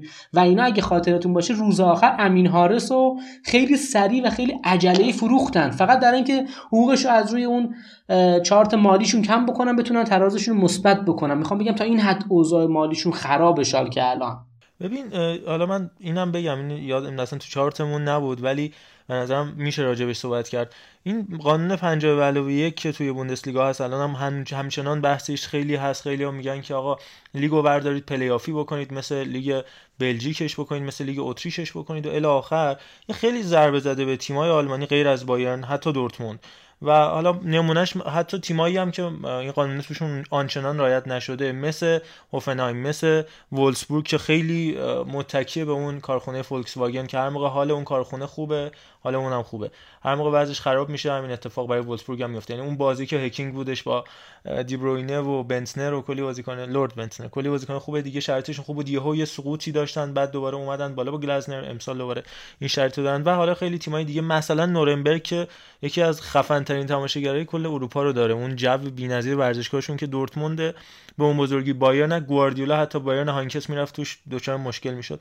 این قانونم داره ضربه می‌زنه به فوتبال آلمان. ها خیلی از اونایی که فوتبال آلمان رو یه جورایی سنتی تر دوست دارن باشه حامی این قانون هستن. حالا خود رومنیگه سری صحبتایی داشت هوینه سری صحبتایی می‌کرد. و الیور کان هم این هفته صحبت کرده بود. این قانون هم نظرت رو در موردش بگو. فکر می‌کنی کمک می‌کنه یا در نهایت ضربه می‌زنه به اینکه بتونه فوتبال آلمان رقابت بکنه با لیگای معتبر اروپایی مثل انگلیس و اسپانیا؟ والا اینم متاسفانه بحثش خیلی طولانی ما درباره اینم یه بار صحبت کردیم بعد یه بار دیگه هم صحبت بکنیم. یه دونه live درباره این داشتیم با رفقا. یه live دیگه هم میطلبه یعنی حدود 50 دقیقه صحبت کردیم. بازم کم بود. باشه برای بعدا صحبت می‌کنیم. ولی من فقط خیلی خلاصه به شما بگم من خودم موافق این قانونم. البته تغییرات باید توش ایجاد بشه ولی در کل موافقم. این قانون خلاصش چی میگه؟ میگه که آقا سهامدارها باید مردم بمونن باید عمومی باشه باشگاه. یعنی نه اینکه عمومی باشه دولتی باشه نه. یعنی مردم باید تصمیم گیرنده باشن اعضای باشگاه باید تصمیم گیرنده باشن. من چند تا مثال نقص فقط برای این می‌زنم که حالا شما بهتون اثبات بشه که خیلی از تیم‌ها بوده خرج کردن و جواب نگرفتن توی آلمان چون آلمان فلسفهش متفاوته. همین خود شالکه دقیقا 4 5 سال پیش همین روند رو شروع کرد و خیلی خرج کردن. ولی چون آلمان اصلا بحث قانونش نیست آلمان یک جمله کلیدی داره میگه آقا شما باید درآمد ورزشیتون باشگاهتون رو به چرخونه اگه بخواید خیلی از بیرون تزریق بکنید این به شما اجازه نمیدیم. اسپانسر یک حدی می‌تونه تزریق بکنه. حرف خوبی هم می‌زنه. باشگاه نباید زیانده باشن. چرا باید مثل انگلیس شما بریز پاش بکنید؟ ولی انگلیس باشگاه همه زیانده هن. چه فایده؟ اون چه فوتبالیه. به اضافه اینکه وقتی که اون شکلی درآمد اسپانسر زیاد بشه اینگاه هزینه بکنه اسپانسر مجبور میشن بلیط رو ببرن بالا و قیمت بلیت که بره بالا فوتبال از اون فوتبال کارگری و فوتبال قشر پایین خارج میشه و آلمان نمی‌خواد این رو از دست بده. این بحثش خیلی مفصله و به درستی این کارو می‌کنن. الان شالکه بیشتر از حد توانش خرج کرد زمین خورد. میگه میلیاردر کویتی داشت مونیخ 18 60 ببینید مونیخ 18 60 کجا سلام میلیارد کویتی داشت اومد خرج کرد بعد پشیمون شد پولش خارج کرد اینا بیچاره شدن. و این سیستمش خیلی بحثش مفصله. باید باشگاه بتونن به یک حالا اینم باز به شما بگم باز از حرفی به حرف دیگه میریم. نتی... نتایج آلمانی ها توی اروپا نشون میده. هر زمان تیم هاشون موفق بودن ربطی به خرج کردن نداشته. فرانکفورت آخرین نمونه موفقه که فردی بوبیچ کار کرد روش. قبل از اون حتی خود بایرن هایی که قهرمان شدن خرج آنچنانی نکردن. اینا در بلند مدت نتیجه گرفتن و با مربی خوب با برنامه ریزی خوب و با جمع کردن تیم خوب. لزوما خرج کردن شما رو به موفقیت نمیرسونه. مثال نقض براش زیاده. دمت کم خیلی خیلی ازت ممنونیم بحث انقدر مفصله. ما می‌دونی کوچیک کوچیک راجبش صحبت کردیم. یه جورایی ابتدا شما ازت قول می‌گیرم. حالا یه هفته دیگه هر موقع که وقت داشتی. مخصوصا راجع به همین قانون عرفان هم باشه و علیرضا بتونه مفصل تر صحبت بکنه. مخصوصا راجع به همین قانونه و یه سری حواشی دیگه فوتبال آلمان حتی تیم ملی با توجه به اینکه فیفا دی نزدیکه راجع به تیم ملی و ماجراهای اطراف مانشافت هم صحبت بکنیم. من خیلی می‌خوام ازت تشکر بکنم که وقت گذاشتی. می‌دونم که هزاری کار داری و وقت هم پر کانالتون هم فوق العاده است. ما چندین بار شده از مقاله ها استفاده کردیم. البته قطعا با ذکر منبع. و همیشه هم حالا هم اسم خود شما هم اسم کانال رو گفتیم و تشکر کردیم. دمت گرم که وقت گذاشتی و امیدوارم که حالا با هم هماهنگ کنیم. یه بار دیگه هم مفصل باز با همین تایم در کنارت باشیم. خیلی مخلصی محمد جان. خیلی محبت کردی. مرسی. من خودم خیلی شخصا لذت بردم. محبت شماست. بازم میگم. محبت شماست. دست شما درد نکنه. حتما باز بیشتر با هم صحبت خواهیم کرد. ببخشید من خیلی پرحرفی کردم. خیلی هم تون صحبت کردم. عذرخواهم شبتون بخیر باشه. دمت گرم عزیز دلی. خیلی خیلی از حسین عزیز ممنونیم. اما چون وارد بحث فوتبال آلمان شدیم و کامل راجبش صحبت کردیم یکی از شنوندگان خیلی خوب و دوست داشتنی و نازنینمون. امید امیرجانی عزیز که چندین بارم به ما لطف داشته برای ما voice فرستاده یه voice مبسوطی راجع به فوتبال آلمان و مخصوصا این هفته دیوانوارش و بازی های عجیب و غریب و پرگلش برای ما ارسال کرده. ما بریم با امید عزیز همراه بشیم. امید از نوع امیرجانی نه امید روشنی که الان داری صدای ما رو edit می‌کنی. عزیزم خسته نباشی. بشنویم صداش رو برگردیم راجع به یکی از تیمای خوبه. حال حاضر فوتبال اروپا می‌خوایم صحبت کنیم که اتفاقا هفته گذشته حال دورتموند رو بدجوری گرفت. عرض سلام و ادب دارم خدمت همه دوستای عزیز و خوبم در پادکست تخصصی توتال فوتبال. امروز به بهانه پیروزی های پرگلی که این هفته توی بوندسلیگا به وجود اومد می‌خوایم یه نگاهی بکنیم به تحول نتایج و سطح بازی ها و حتی بازیکن های حاضر در فوتبال آلمان از قدیم تا به امروز. یه زمانی من یادم میاد شبکه سه شروع به پخش مستقیم لیگای خارجی گرفت که یکی از اولین لیگایی هم که پخش می‌شد لیگ فوتبال آلمان یا همون بوندسلیگا بود. که من دقیقا یادم خیلی بازی سرد و کسل کننده و بیروهی بود و اغلب نتایجی داخلش حاصل می‌شد که یا اکثرا حالا تصاوی بدون گل بود یا بازی خیلی کم گل و جذابیت آنچنانی نداشت. حالا به استثنای تیمایی مثل بایرن یا حالا بعضی موقع ها دورتموند یا هرتا برلین بقیه بازی ها خیلی افت و خیزی نداشت و به اصطلاح اون فوتبال سرد و ماشینی و بیروح آلمان یه مقداریش از اون سالا نشد می‌گیره. خب ما نگاه می‌کردیم که یکی از دلایلش عشق فوتبال بود. یکی هم حضور بازیکنهای ایرانی مثل علی دایی و باقری و خداداد عزیزی بود. حالا بعدها مهدوی کیا و هاشمیان هم اضافه شدن. ولی الان که رقابت های بوندسلیگا رو مخصوصا از سالهای اخیر دنبال می‌کنیم نتایج خیلی پرگلتر شده بازی خیلی جذاب شده تقریبا غیر قابل پیش بینی تیما اکثرا به هم نزدیک شدن و شما با اطمینان نمی‌تونید بگید یه تیمی از قبل برنده هست. هرچند که بازم خب این انتقاد به بوندسلیگا وارده که فقط باید هست که توش قهرمان میشه. ولی خب بازم نباید منکر این شد که تیمای آلمانی فوتبال رو خیلی مدرنی بازی می‌کنن بازیکنهای خیلی خوبی پرورش میدن و دیگه اون فوتبال سرد و کسل کننده رو از تیمای آلمانی نمی‌بینید. عرض به حضورتون که این تحولات توی فوتبال آلمان رو خیلی فکر می‌کنن از سال 98 یا سال 2000 شروع شد. اما جرقه و ایده اجرای این طرح از سال 1978 شروع شده. اما حالا به به دلایلی که میگیم مدت ها متوقف شد و دوباره از سال 98 استارتش خورد یه جورایی و از سال 2000 دیگه کاملا اجرایی شد. برای شروع داستان میریم سال 1978 دورانی که آلمان غربی توی اوج فوتبال خودش قرار داشت. قهرمان جام جهانی بود یکی از بهترین تیم‌های اروپا بود و حتی جهان. و همراه میشیم با مردی به نام دایتریش ویزه. ویزه که یکی از مربی های سازنده و معروف توی فوتبال آلمان بود.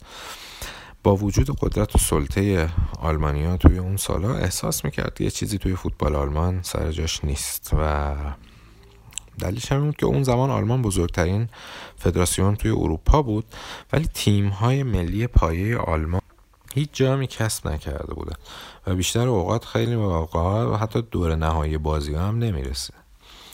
ویزه فهمید که دلیل این عدم موفقیت سیاست های کلی فدراسیونه. فدراسیون فوتبال آلمان تو اون دوره ماشین خیلی بزرگی بود که متشکل از فدراسیون های محلی در سراسر کشور می‌شد که همه این فدراسیون های محلی دنبال این بودن که بازیکن های خودشون رو داخل تیم ملی انتخاب بشن و حالا بازیکن ها چطوری داخل اون فدراسیون ها بودن؟ بعضیاشون حالا از طریق حتی توصیه های مسئولین بودن. و همین باعث می شد که همیشه اونایی که انتخاب میشن بهترین نباشن و خیلی موقع حتی بهترین هم پشت خط بمونن. تو سال 1978 ویزه مربی تیم جوانان آلمان میشه. شروع می‌کنه به استعدادیابی از نقاطی از کشور که قبل از اون کسی اصلا به خودش زحمت نمی‌داده اونجا بره. تو اون مدت ویزه صدها بازی تو رده های سنی پایین و یا توی استادیوم یا به صورت ناشناس توی تمرین های باشگاه ها حاضر می شده و بازیکن ها رو بررسی می کرده. بعضی اوقات حتی میگن تا پنج بار بازی های یه بازیکن رو می‌رفته می‌دیده و همه جزئیات اون بازیکن توی پرونده های جداگونه ثبت می‌کرده معمولا بازی جوانان و نوجوانان توی آلمان ساعت 11 صبح یک شنبه برگزار میشه. تو اون زمان هم که دوربین فیلم برداری یا دستگاه پخش مثل امروزی نبودن یعنی به وفور نبودن در دسترس همه نبودن. ولی ویزه تصمیم گرفته بود که تمام بازی های رقابتی کل کشور پوشش داده بشه. برای همین چند تا از بازیکنهای قدیمیشو که بازنشسته شده بودن به کار گرفت. که توی استعدادیابی بهش کمک کنن. و تاکتیکی که ویزه اتخاذ کرده بود این بود که به هیچ کدوم از دستیارا و همکاراش نمی‌گفت که چه بازی کنی مورد علاقشه. تا ذهنیتی که اونا داشتن باز باشه و نظرات واقعیشون رو بتونن بگن. به هر حال تلاش های ویزه تیمی رو تشکیل داد که تحت هدایت خودش تو جام ملت های زیر 18 ساله های 1981 اولین قهرمانی آلمان رو در رده های پایه به دست آورد. تو جام جهانی استرالیا همون سال بازم زیر 18 ساله ها اونا قهرمان شدن که از بازیکنهای معروف از بازیکناش می‌تونم به میشایل زورک مدیر ورزشی فعلی دورتموند اشاره بکنیم. از نسل قهرمان 90 هم به بازیکنهایی مثل ماتیوس کلینزمن، برت هولد، اولافتون می‌تونیم اشاره کنیم که از شاگردای ویزه بودن. همینطور هانسی فیلیک توی یوروی زیر 18 ساله های 1983 بازیکن تیم ویزه بوده. ویزه طی سه سال با تیم جوانان آلمان به تمامی عناوین در ردای پای دست پیدا می‌کنه. اما بازم فدراسیون بی توجه به دستاوردهای ویزه تیمای پایه رو کاملا رها می‌کنه. و حتی با ویزه دیگه سری همکاری هم انجام نمیشه. ویزه تو 1983 تیم جوانان ترک می‌کنه و هدایت, و هدایت کایزسلاترن و بعدش هم فرانکفورت رو به عهده می‌گیره. تو سال 1996 آلمانیان که فقط توی سال 84 و 92 توی رده جوانان به موفقیت دست پیدا کرده بودن دوباره با ویزه تماس می‌گیرن. ویزه اون موقع سرمربی لیختنشتاین بود. برتی فوکس سرمربی وقت آلمان رئیس فدراسیون اون موقع رو ترغیب می‌کنه که باید برای ارتقای تیمای پای کشور یه قدمی بردارن و اونا دوباره میرن سراغ ویزه. اون زمان بزرگترین دقدقه فدراسیون آلمان تیمهای پایشون بود. سیستم آموزش فوتبال آلمان اون موقع به این صورت بود که بخش عمده آموزش فوتبال پایه مختص فدراسیون های محلی بود و حالا یه مقدارش هم بر از به عهده باشگاه ها می‌شد برتی فوکس می‌خواست هر فدراسیون محلی نماینده ای از فدراسیون مرکزی فوتبال رو داشته باشه تا بتونه روی کودکان با استعدادی که نمی‌تونن وارد باشگاهی بشن کار کنه. که این تر رد میشه چون فدراسیون های محلی اصلا دوست نداشتن اجازه بدن کسی از فدراسیون مرکزی تو کارشون دخالتی بکنه. اون زمان خیلی ها می‌گفتن که عمود استعداد فوتبالی توی آلمان بیشتر به تغییرات جامعه ربط داره اما ویزه ثابت کرد آلمان به اندازه کافی استعداد داره. مشکل اینه که اونا رو شناسایی نمی‌کنن و کسانی هم که شناسایی میشن به اندازه کافی وقت برای تمرین کردن نمی‌ذارن. ویزه به همراه دستیار جدیدش الف, الف اسکات که تازه از رشته علوم ورزشی فارغ تحصیل شده بود تک تک فدراسیون های ورزشی محلی رو رفتن و بازدید کردن. حتی با سایر با مربی سایر ورزش رشته های ورزشی هم صحبت کردن. نتیجه تحقیقات نه ماهه ویزه و دستیارش نشون داد همه بازیکنهایی که نمی‌تونستن وارد تیم های حرفه‌ای بشن ورزش رو تماما رها می‌کردن. ویزه مجبور بود برای شناسایی و پیشرفت بازیکنان جوون دل به اتحادی های فوتبال به عنوان زیرشاخه های فدراسیون ببنده. تو قدیم آلمان اگه بچه از سوی دایره استعدادیابی فدراسیون دعوت می‌شد خب شانس بالایی برای عضویت در یه باشگاه داشت. اما اگه اینطوری نمی‌شد باید از ادامه مسیر اصلا کلا منحرف می‌شد. اولین پیشنهاد ویزه پیریزی فرایندی جامع بود برای استعدادیابی و پیشرفت که داخل 115 مرکز در سراسر کشور به وجود بیاد که وظیفهش پرورش کودکان 13 تا 17 ساله باشه و حتی بعدها این استعدادیابی ارتقا پیدا کنه و به کودکان زیر 12 سال هم کار کنه. تو بهار 1998 فدراسیون آلمان به دلیل بالا بودن هزینه اجرای این پروژه اونو رد کرد. در واقع اونا نیاز به حداقل یه میلیون پوند داشتن. ولی خب به این پول حاضر نبودن. یعنی فدراسیون فوتبال آلمان فکر می‌کرد این هزینه زیادی هست برای استعدادیابی. ویزه اعتقاد داشت که بازیکنهای کم سن و سال نیاز به مربی های خوب دارن. حضور تنها چند تا مربی از فدراسیون بعد در داخل بعضی فدراسیون محلی و امکانات کمی که اون فدراسیون ها داشتن برای استعدادیابی و پرورش بازیکنها کافی نبود. حذف فاجعه بار آلمان از جام جهانی 98 و قهرمانی فرانسه که به طور هدفمند روی برنامه استعدادیابی کار کرده بود ماحصل جام جهانی برای آلمان بود. فقط چهار هفته بعد از حذف از جام فدراسیون آلمان با طرح ویزه موافقت کرد و یک میلیون پوند به 121 مرکز آموزش فوتبال در سراسر کشور ارسال شد که باید هفته یه جلسه دو ساعته برای چهار هزار نفر از نوجوانای 13 تا 17 سال برگزار کنه. علاوه بر این باید ده هزار کودک زیر 12 سال هم جذب بشه و مورد آموزش قرار بگیره. که هزینه سالانه جذب اون کودکان زیر 12 سال یک میلیون پوند می‌شد. ویزو و اسکات یه سال کامل آلمان رو زیر پا گذاشتن تا مکان مناسب برای آموزش کودکان رو تعیین کنن. اونا از دور افتاده ترین نقاط کشور هم بازدید کردن و حتی تونستن شوراهای روستا رو هم متقاعد کنن که به این پروژه کمک مالی کنن و یا حتی سالن‌های ورزشیشون رو در اختیار پروژه قرار بدن. کار به جایی رسید که هر کودک آلمانی می‌تونست تو فاصله حد اکثر 25 کیلومتری از منزلش به یه مرکز ورزشی دسترسی داشته باشه. تو سال 99 فدراسیون ویزه تصمیم گرفت که به فدراسیون اینو القا بکنه که باشگاه های بوندسلیگا یک رو مجبور بکنه که همشون آکادمی داشته باشن. ولی خب این طرح با مخالفت با مخالفت و شک و شبهاتی که بود و عرض به حضورتون بحث هزینه مالی که برای باشگاه ها داشت با یه مقداری مخالفت روبرو شد و عملی نشد. اما وقتی نتایج یورو 2000 سر رسید و اون نتایج خیلی فاجعه بار بودن تقریبا همه نظرهای مخالف خاموش شدن و تصمیم گرفتن که طرح ویزه اجرایی بشه. تو سال 2002 2003 بود تمام 36 باشگاه بوندسلیگای یک و دو آکادمی داشتن و تقریبا 5 و 7 دهم میلیون پوند هزینه صرف این زیر ها و آکادمی های باشگاه ها شده بود. بعد از اون اتحادیه فوتبال آلمان وارد شد زیر ساختار رو ارتقا داد پروژه آموزش کودک های زیر دوازده سال از فدراسیون های محلی گرفت و متمرکزش کرد شبکه های ملی رو به 366 مرکز ارتقا داد و سالانه 6000 کودک توسط 1300 تا مربی اتحادیه آموزش و استعدادیابی می شدن.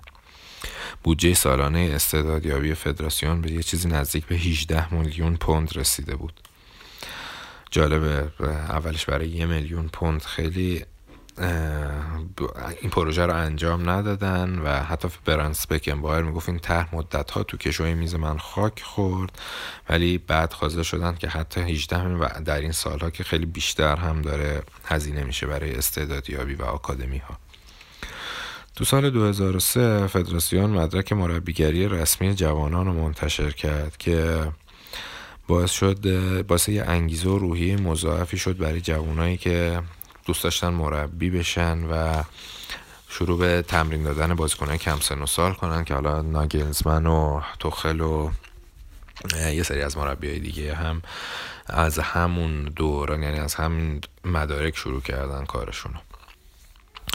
یه سال بعد یعنی تو سال 2004 لیگ زیر 19 ساله های بوندسلیگا با سه تا زیرگروه گسترده درست شد. لیگ زیر 17 ساله هم تو سال 2007 رسمیت پیدا کرد. رالف راگنیک راجع به این موضوع گفته که یعنی صحبتی کرده معتقده که مردم علاقه ای ندارن که فوتبال پایه رو دنبال کنن و این بازی ها رو تماشا کنن. اما من فکر می‌کنم تشکیل لیگ جوانان و نوجوانان بخش عمده ای از اصلاحات بدنه فوتبال آلمان بوده. قرار دادن بهترین های کشور مقابل هم و ایجاد رقابت بین آنها باعث شده بازیکنهایی با کیفیت تری داشته باشیم. همچنین به طور غیر مستقیم باشگاه رو مجبور کرده هزینه بیشتری روی آکادمی انجام بدن. و یه موضوع دیگه هم که بود بعد از شروع مهاجرت های وسیعی که به آلمان صورت گرفت حالا از آفریقا و یا کشورهای مثل سوریه افغانستان و اینجور کشورها. بازیکن های جوان از ملیت های مختلف هم داخل این کشور زیاد شد. یه زمانی من یادم اولین بازیکن رنگین پوستی که برای آلمانیا بازی کرد جرالد آساموها بود. من دقیقا یادم اون موقع یه جو خیلی عجیبی بود. یعنی یه سری از آلمانی ها اصلا حاضر نبودن قبول بکنن که یه سیاه پوست برای تیم فوتبالشون بازی بکنن. اما الان می‌بینید که خب خیلی بازیکن های رنگین پوست زیاد هستن. آفریقایی عرب زبان ارز به حضورتون با اصالت های مختلف هستن و دارن بازی می‌کنن. استعدادهایی هستن که همهشون داخل همین پایگاه های استعدادی آقایی که طرحش آقای ویزه داده بود و خوشبختانه انجام شد رشد کردن آموزش دیدن و حالا تبدیل به بازیکنهای بزرگ در دنیای فوتبال شدن. و البته نباید از اینو فراموش کرد که مبارزه با ریسیسم هم خیلی تاثیرگذار بود که این قضیه انجام بشه. این تقریبا میشه گفت راز موفقیت فوتبال آلمان بود یه پروژه بزرگی توی این فوتبال انجام شد که با همکاری و صورت گرفت وحدت داشتن همه پولا جایی درست خرج شد حیف و میل نشد. و آلمان ها هم تو رده ملی هم تو رده باشگاهی بسیار پیشرفت کردن. امیدوارم که بشه یه روزی عرض به حضورتون توی کشور خودمون این اتفاق بیفته و ما هم بتونیم به این موفقیت دست پیدا کنیم هرچند که خیلی بعید هست با شرایط فعلی. ممنون از اینکه وقتتون رو به من دادید. امیدوارم لذت برده باشید از این بحث. ممنونم ازتون. خدا نگهدار. امید امیرجانی عزیز خیلی ازت سپاسگزاریم. بابت لطف همیشگی که ما داریم اما بریم پیش علیرضا. می‌خوایم راجع به رنجرز صحبت بکنیم. این تو این چند سال اخیر راجع به سلتیک اگه بخوایم راجع به فوتبال اسکاتلند بگیم راجع به سلتیک بیشتر حرف زده شده بود با توجه به اینکه خب ستاره بیشتری تحویل فوتبال اروپا داده بود و البته برندن راجرز که چند سالی رو فوق العاده خوب سپری کرد با سلتیک و در نهایت هم اومد اضافه شد به لستر رو توی دو سه سال اخیر خوب کار کرد البته امسال که وضعیت خوبی نشده. اما رنجرز هم یکی از تیمایی بودش که تو این چند سال از خاکستر پا شد دیگه مثل ققنوس با توجه به اون مشکلات مالی که داشتن و سقوط کردن به دستای پایینتر آروم آروم بالا اومدن. دربیا رو پشت سر هم دربی اولفرمو باختن به سلتیک. اما با استیون جارد بزرگ شدن بلند شدن از زیر اون خاکستره و حالا با جوانی فرم برانکورست به قوام خیلی خوب و به هر حال عالی رسیدن و تونستن دورتموند و جوری تو خونه حریف یعنی تو زیگنال ایدونا پارک زمینگیر کنن به چهارمیخ بکشن. بیشتر از این پر حرفی نکنم. علی رضا از رنجرز قطب آبی پوش اسکاتلند برامون بگو و البته می‌دونیم که یکی از مشکلات اصلی رنجرز و سلتیک که حالا بحثش مفصل الان نمی‌خوام صحبت کنیم بحث مذهبیه که این دوتا کاتولیک و پروتستان اینا با هم مشکل دارن. چون می‌دونن شنوندگان ما راجع به بحث غیر فوتبالی هم خیلی علاقه مندن و دوستان حرف زده بشه راجع بهشون. تو اپیزود قبلی بازخورد خوبی گرفتیم. یه بارم راجع به همین دشمنی ما صحبت خواهیم کرد که این ریشه این بحث دشمنی مذهبی از کجا میاد و چرا اصلا هوادارای سلتیک این طرح مسئله می‌کنم حالا هفته بعد حرف می‌زنیم چرا توی ورزشگاه سلتیک پارک برعکس آیبریکس استادیوم پرچم ایرلند انقدر هست و پرچم فلسطین هم اونور زیاد دیده میشه تو دربی اولد فرم. بعدا راجع به این تو اپیزودهای بعدی صحبت می‌کنیم. بریم پیش علیرضا از حال روز رنجرز برامون بگو. آره حتما این هفته ای که گذشت رنجرز تونست به چهارمین پیروزی متوالیش برسه. بعد باختی که به سلتیک داشت یه باخت سه بر که همون باعث شد که صدر جدول اسکاتلند رو از دست بده. ولی اگه اشتباه نکنم با یه امتیاز کمتر نسبت به سلتیک رده دوم رو تونست دورتموند رو چهار به دو شکست بده و یه جورایی کار دورتموند رو سخت کرد. البته دورتموند که جلو باخت دیدیم می‌تونه کامبک بزنه. خب همه اینا به کنار یعنی یه خورده بخوایم چون با توجه به اینکه صحبت راجع به دربی کانتی کردیم این تیم هم یعنی با مشکلات مالی داره دست و پنجه نرم می‌کنه و این برمیگرده به همون صحبتی که گفتم. کلا تیمایی که توی این یه جوری میشه گفت انگلیس که انگلستان حضور دارن. یه دولت فوتبالی دارن که تصمیماتی که اتخاذ می‌کنن باعث میشه که تیما بیشتر یعنی توی اون مشکلات مالیشون فرو برن. یعنی خب یک سری مشکلات مالی داره. علاوه بر اون نهادهای مختلفی هستن. مثل نهادهای سلطنتی که باید به اونا مالیات بدن باید به دولت مالیات بدن. و قوانین سخت و عجیب غریبی که فقط ازشون می‌خواد که تراز مالیتون مثبت باشه. اما راهکاری جلوشون قرار نمیده اما کاری براشون انجام نمیده. خب این برنجرز توی مثلا سال 1990 تا 2000 جزء تیمایی بوده که تونسته ده بار پشت سرم قهرمان اسکاتلند بشه. خب اون موقع هم اما توی فوتبال بریتانیا جز تیمایی بودش که هر سال ضرر می‌کنی با توجه به اینکه یعنی یه ضرره اینجوریه که درسته یه پولی به تو تزریق میشه بعد قهرمانی ها اما لحاظ مدیریت اقتصادی تو مشکل داری و خودتو داری با وام سرپا نگه میداری. حالا یه سری تیم ها مثل دربی کانتی میان دستکاری می‌کنن قراردادا رو میان فرشگاه خوشنو میفروشن. یه سری تیم ها مثل همین گلاسکو رنجرز که داریم راجعش صحبت می‌کنیم میاد وام می‌گرفت. از بانک های مختلف که این بانکی که میاد ازشون وام می‌گرفت و سال 2009 اعلام شد که سی میلیون پوند به این بانک اگه اشتباه نکنم لویتز اگه اشتباه نکنم ما مرزا حالا اگه تلفظش دارم اشتباه می‌کنم حتما کمکم کن. بدهی درسته. داره. آره میومد از اینا وام می‌گرفت که بتونه اون تراز مالیه رو مثبت نگه داره. بعد این بدهی که در اومد گفتم یک سری اداره و نهادهای مسخره توی فوتبال انگلستان و بریتانیا وجود داره مثل نهادهای درآمددهی سلطنتی که اون هم مثل اینکه تو باید یک سری توی ساله که داری حالا فوتبال کنی کار فوتبالی می‌کنی یک سری درآمدهایی بعد تحویل اونا بدی بعد حسابرسی که انجام میشه. بین سال 2001 تا 2010 علاوه بر اون 30 میلیون پوند بدهی که به اون بانک داشتن 49 میلیون پوند هم به این نهاد سلطنتی بدهی داشتن. و این باعث شده بود که جانسون سال 2011 بیاد که بگه که آقا این وضعیتی که ما در پیش گرفتیم یعنی از سال 1990 یعنی تقریبا 20 سال پیش هر سال داریم ضرر میدیم داره ما رو میکشونه به سمت اینکه یا مجبور بشیم بفروشیم باشگاه رو یا مجبور بشیم که اعلام ورشکستگی کنیم که اونم تبعات خاص خودشو داره. اومدن سال 2009 گذاشتن برای فروش که هیچی پا نذاشت. تا سال 2011 که آقای به نام دیوید ماری که سهامدار عمده بود با 85 درصد سهامی که داشت اومد به ارزش یه پوند مارزا این خیلی نکته جالبیه.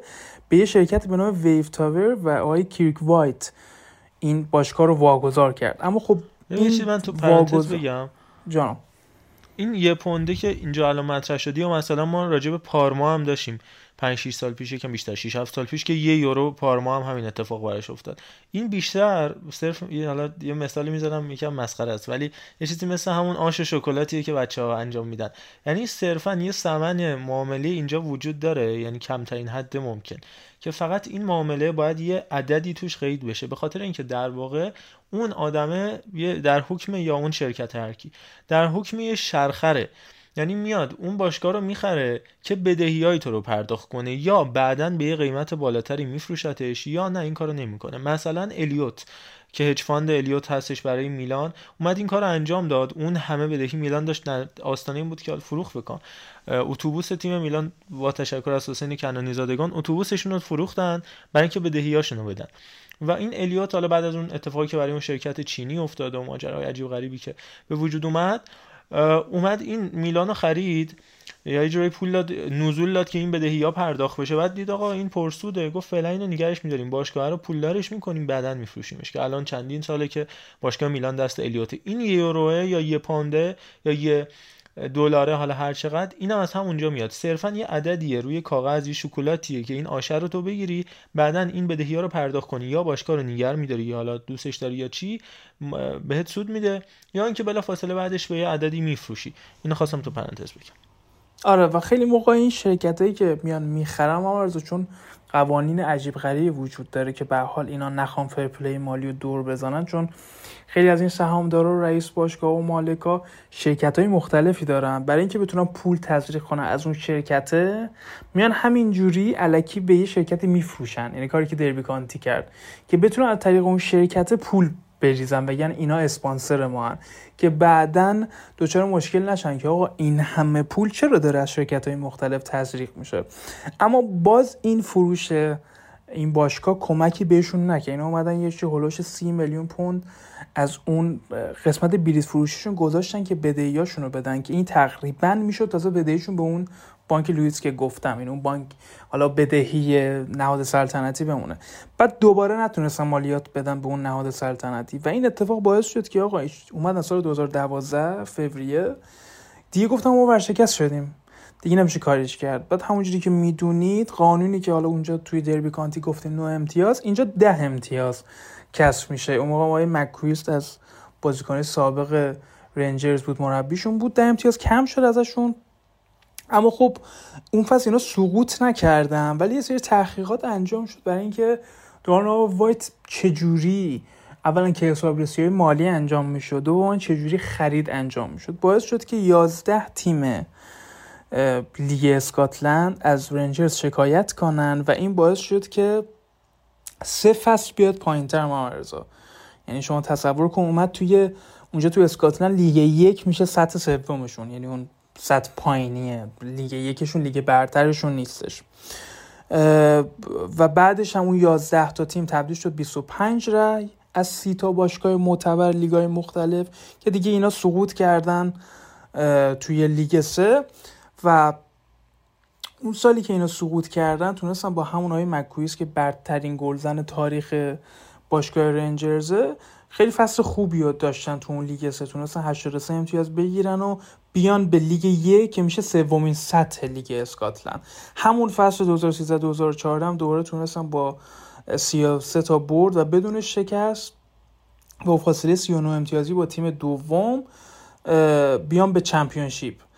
بعد خب همه انتظار داشتن که خب اینا آمدن چمپیونشیپ و می‌تونن طبیعتا سومین صعود پشت سرشون هم جشن بگیرن که اما یعنی وسط های فصل اومدن با این مکویست چیز کردن یعنی قطع ارتباط کردن دیگه باش کار نمی‌کردن اخراجش کردن و تو همون فصلی که تو چمپیونشیپ بودن پلیاف رو باختن تا بتونن یعنی دیگه نتونستن بیان توی لیگ برتر اسکاتلند شرکت کنن. اما فصل بعدش تونستن دوباره برگردن به لیگ سطح اول فوتبال اسکاتلند تا اینکه جرارد آوردن دیگه. جرارد هم تو همین وسط های فصل که الان توش هستیم هم بود تا قبل اینکه اون پیشنهاد وسوسه برانگیز برگشت دوباره به لیگ انگلیس رو داشته باشه بود باشون. فصل اول که خب تونست نایب قهرمان بشه به حال شرایطی که رنجرز باش دست و پنجه نرم میگه شرایطی بود که اوکی بود این نایب قهرمانیه و اون نایب قهرمان تو جامعه اتحادیه تا سال یعنی فصل 2020 که تونستن قهرمان بشن و بعد ده فصل به 55 مین قهرمانیش رسوند. آی جراد این رنجرز رو و رکورددار قهرمانی هم هستش و البته اونجا اگه اشتباه نکنم مرزا ستاره نمی‌زنم من نمی‌دونم تو لیگ اسکاتلند چجوریه ولی اگه تو لیگای دیگه بود الان پنج و نیم ستاره رنجرز داشتش با توجه به قهرمانیایی که تا الان داشته توی این فصلی هم که توی این فصلی هم که گذشته جانم. ولی سلتیکو لوگوشو نگاه کنی ستاره داره. حالا جواب اینکه چرا ستاره داره دوستان خودشون دیگه بدونن چرا آره این این نکته رو گفتن که داره راهش اونو بگی توی این فصلی هم که گذشت مرزا میانگین گلی که خوردن 8 دهم بوده و میانگین گلی که زدن دو یک بوده تو پنج بازی گذشتهشون. یک باخت داشتن که اونم توی دربی جلوی سلتیک بوده همون بازی که باعث شد صد جدول از دست بدن و تونستن به دو برد دو مساوی و یه باخت برسن. به نظرم میگیم یعنی رنجرز شاید همه یاد یعنی اون کسایی که فیفا بازی می‌کنن یاد یه بازیکن میفتن اون آقای کنته. یعنی وینگر این تیم هستش که من براتون حالا تو فیفا باش بازی کردیه باگی بله، عجیب بله. غریبیه ایشون. من نمی‌دونم چرا اینجوری ساختن ایشونو ولی باگی خیلی عجیب غریبیه. و چیز هم هست دیگه دفارستشون هم تاونیر اگه اشتباه نکنم جزو بازیکنهای معروفیه. حالا مورلوس رو توی مهاجمشون دارن جک توی هافکشون هستش. و این اتفاقایی بود که برنجرز باش دست و پنجه نمی که باعث شده بود که تقریبا میشه گفت سه فصل توی سطح اول نباشه برگرده فصل اول نایب قهرمان فصل دوم قهرمان. آره این رنجرز یه نمونه خیلی بارز یه مثال خیلی محرزیه از این روحیه و این عشق و این امیدی که فوتبال می‌تونه به آدما تزریق بکنه. و هر هر از چند گاهی چون خودت هم اون دفعه اون مسئله دربی کانتی رو که توضیح دادی چندین نفر مختلف حالا چند تاشون که برامون کامنت گذاشته بودن و وایس فرستادن چندین نفر مختلف هم به من یه سری feedback های خیلی خوبی داده بودن. مبنی بر اینکه چقدر خوب تو تعریف کردی از ماجرای دربی کانتی و حالا جدای از این روایت خیلی خوبی که تو داشتی و این, این case هایی که اینجوری هستن و ما می‌تونیم راجع بهشون صحبت بکنیم و بررسی بکنیم با توجه که کمتر بهشون توجه میشه. case های جالبی هن ولی underrated ان و به نظرم جذابه برای بچه که حالا می‌دونی بحث راجع به لیگ قهرمانان مثل بازی دیشب یوونتوس مقابل ویارال یا همین بازی که الان داره برگزار میشه اتلتیکو من یونایتد خب زیاده. از انواع و اقسام رسانه ها حالا چه پادکست که هر روز در حال زیادتر شدن چه رسانه های تصویری و صوتی و الاخر راجبشون صحبت میشه. اما یه سری پرونده هستش که خیلی کمتر بهشون پرداخته میشه و به نظر من خیلی هم جذابن. مثل همون دربی کانتیه چه گلی زد الان در همین لحظه ژاو فلیکس به داوید دخا و چیزای شبیه به این که می‌تونیم راجع بهشون حرف بزنیم. حالا این فرصتی که هست این فیلم بین اولا دمت گرم علی رضا بابت این طرز خوب و بیان و این روایتی که داری. بچه هم حتما فیدبک بدن نکاتی که دوست دارن بیان بشه موضوعاتی که دوست دارن راجع بهشون صحبت بشه. اما راجع به دو تا موضوع صحبت بکنیم. یکی بحث جدا شدن دو تا تیم از لیگ اوکراینه که همین الان مطرح شده. با توجه به درگیری داخلی که الان پیش اومده توی اوکراین و اومدن میگن جنگی که ممکن جنگ جهانی سوم باشه روسیه بیاد اوکراین بزنه اوکراین بیاد کودتا بکنه و الی آخر دو تا موضوع مطرح شده. یکی اینکه فینال این فصل لیگ قهرمانان قرار تو ورزشگاه زنیت سن پترزبورگ برگزار بشه.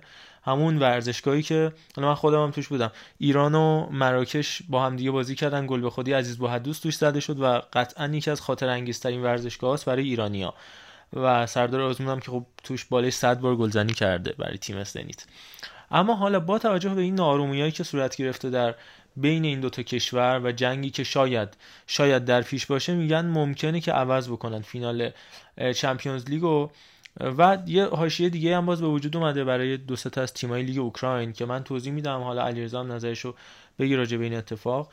اینه که سه تا از تیمای لیگ اوکراین مناطقی هستند که درگیر این جنگن به صورت ویژه. که میشن اون سه تا تیم تیم شاختار دونیتس که تیمی که اللهیار سیاد منش توش بازی می‌کرد و همین الان شهاب زاهدی داره توش بازی می‌کنه. تیم زوریا لوهانسک و تیم آخر لیگ اوکراین. که خیلی هم تیم نگونبختیه و همین الان هم میشه گفت سقوط کرده تیم ماریوپوله. چون از لیگ 16 تیم اوکراین دو تا تیم سقوط می‌کنن دیگه که الان تیم مینای و تیم ماریوپول دو تا تیم آخر هستن. ماریوپول که مرخصه. ولی این سه تا تیم تو مناطقی هن که احتمال جداییشون و حتی ایجاد جنگ توشون هست. حالا یه نکته خیلی مهم داره. تیم زوریا و همینطور شاختار دونیاس چندین مدت هستش که تو شهرهای خودشون بازی نمی‌کنن.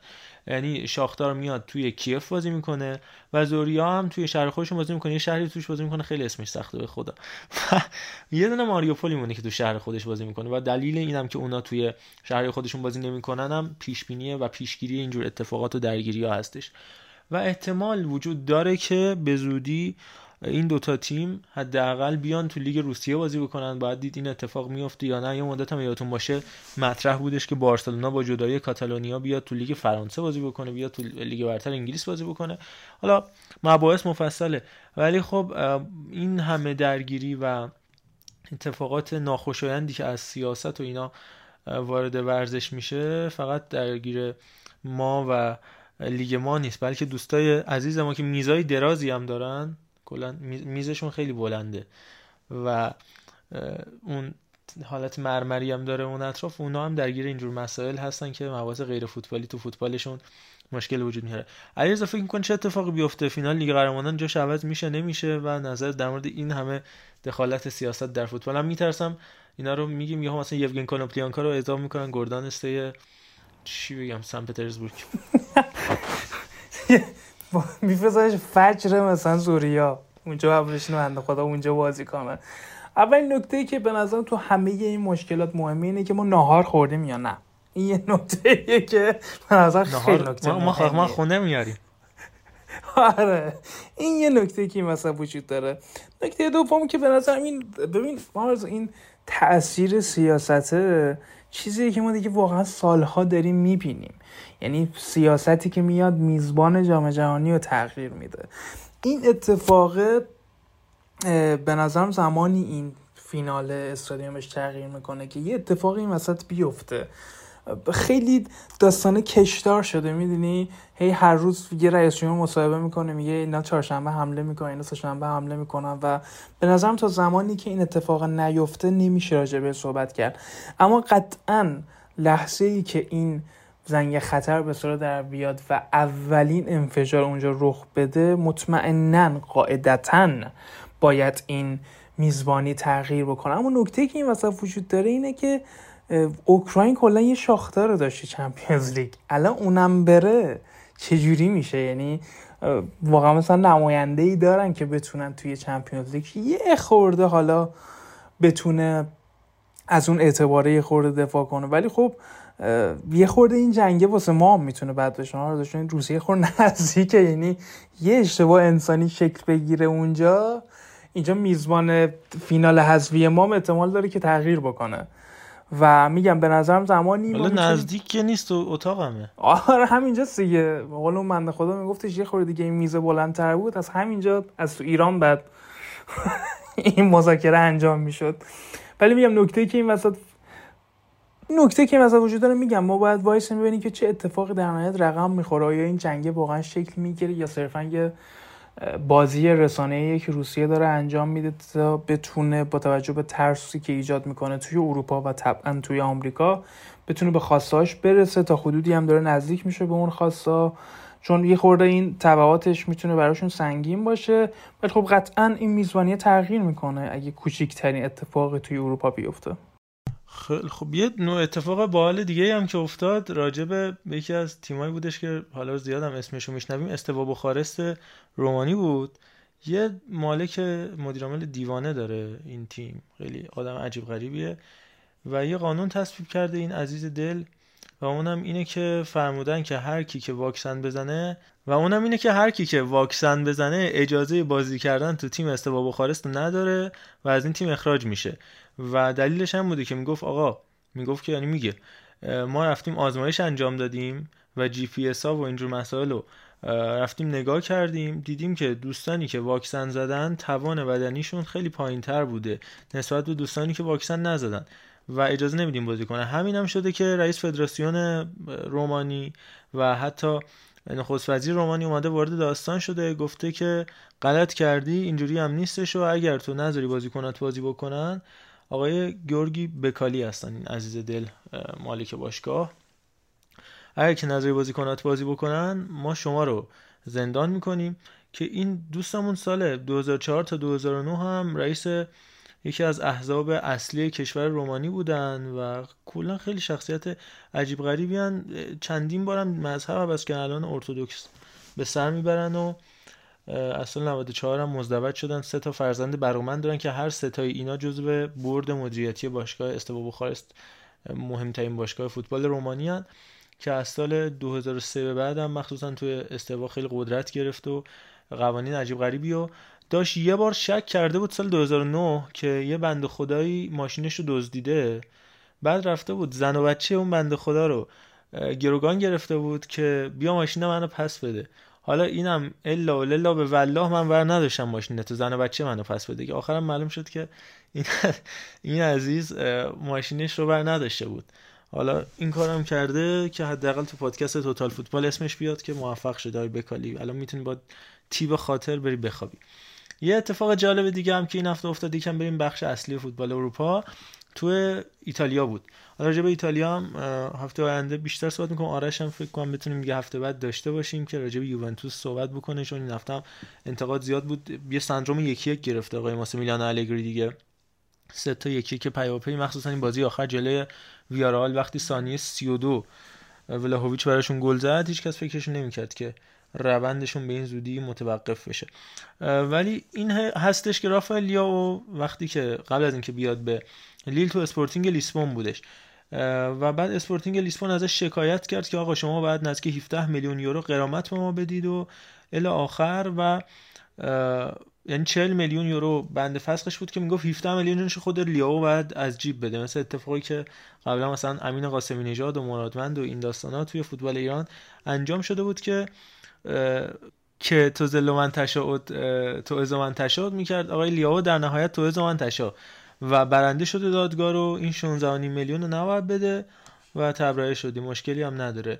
این وسط هم یه سری دوستان میومدن در گوش کورت ما میو میو می‌کردن این هفته تو فوتبال انگلیس آقای کریس وود مهاجم گرون قیمت نیوکاسل یونایتد که دست ایشون هم درد نکنه بابت میو میو کردن. و گفتنم که آقا جرم نیست. یعنی خواستن محرومش کنن. آقایون وست هم شکایت که آقای فرشید سمیه وست هم شکایت کرده بود و بعدم دفاعی دادن بیانیه دادن دوستان نیوکاسل که آقا کجای قانون نوشته میو میو کردن جرمه بله میو میو کردن هم جرم نیست حق با شماست. بریم سراغ یکی از بازی مهم این هفته. من یه سوال از علیرضا می‌پرسم بعد خودم یه توضیحاتی میدم راجع به این بازی و با هم دیگه مفصلتر صحبت می‌کنیم. بازی منچستر سیتی و تاتنهام. خب تاتنهام تو این چند سال اخیر انصافا گربه سیاه منچستر سیتی بوده. تو همون بازی رفتم که اولین بازی فصل بود. تونستش با نونو اسپیریتو سانتو شکست بده. من سیتی و اون بازی فوق العاده خاطر انگیزه چمپیونز لیگشون هنوز یادمون نرفته. گل با دست یورنته که حامد پاکتل سلام بر تو. و الی آخر چقدر این اپیزود چاشنی ایرانی پیدا کرد وسطش.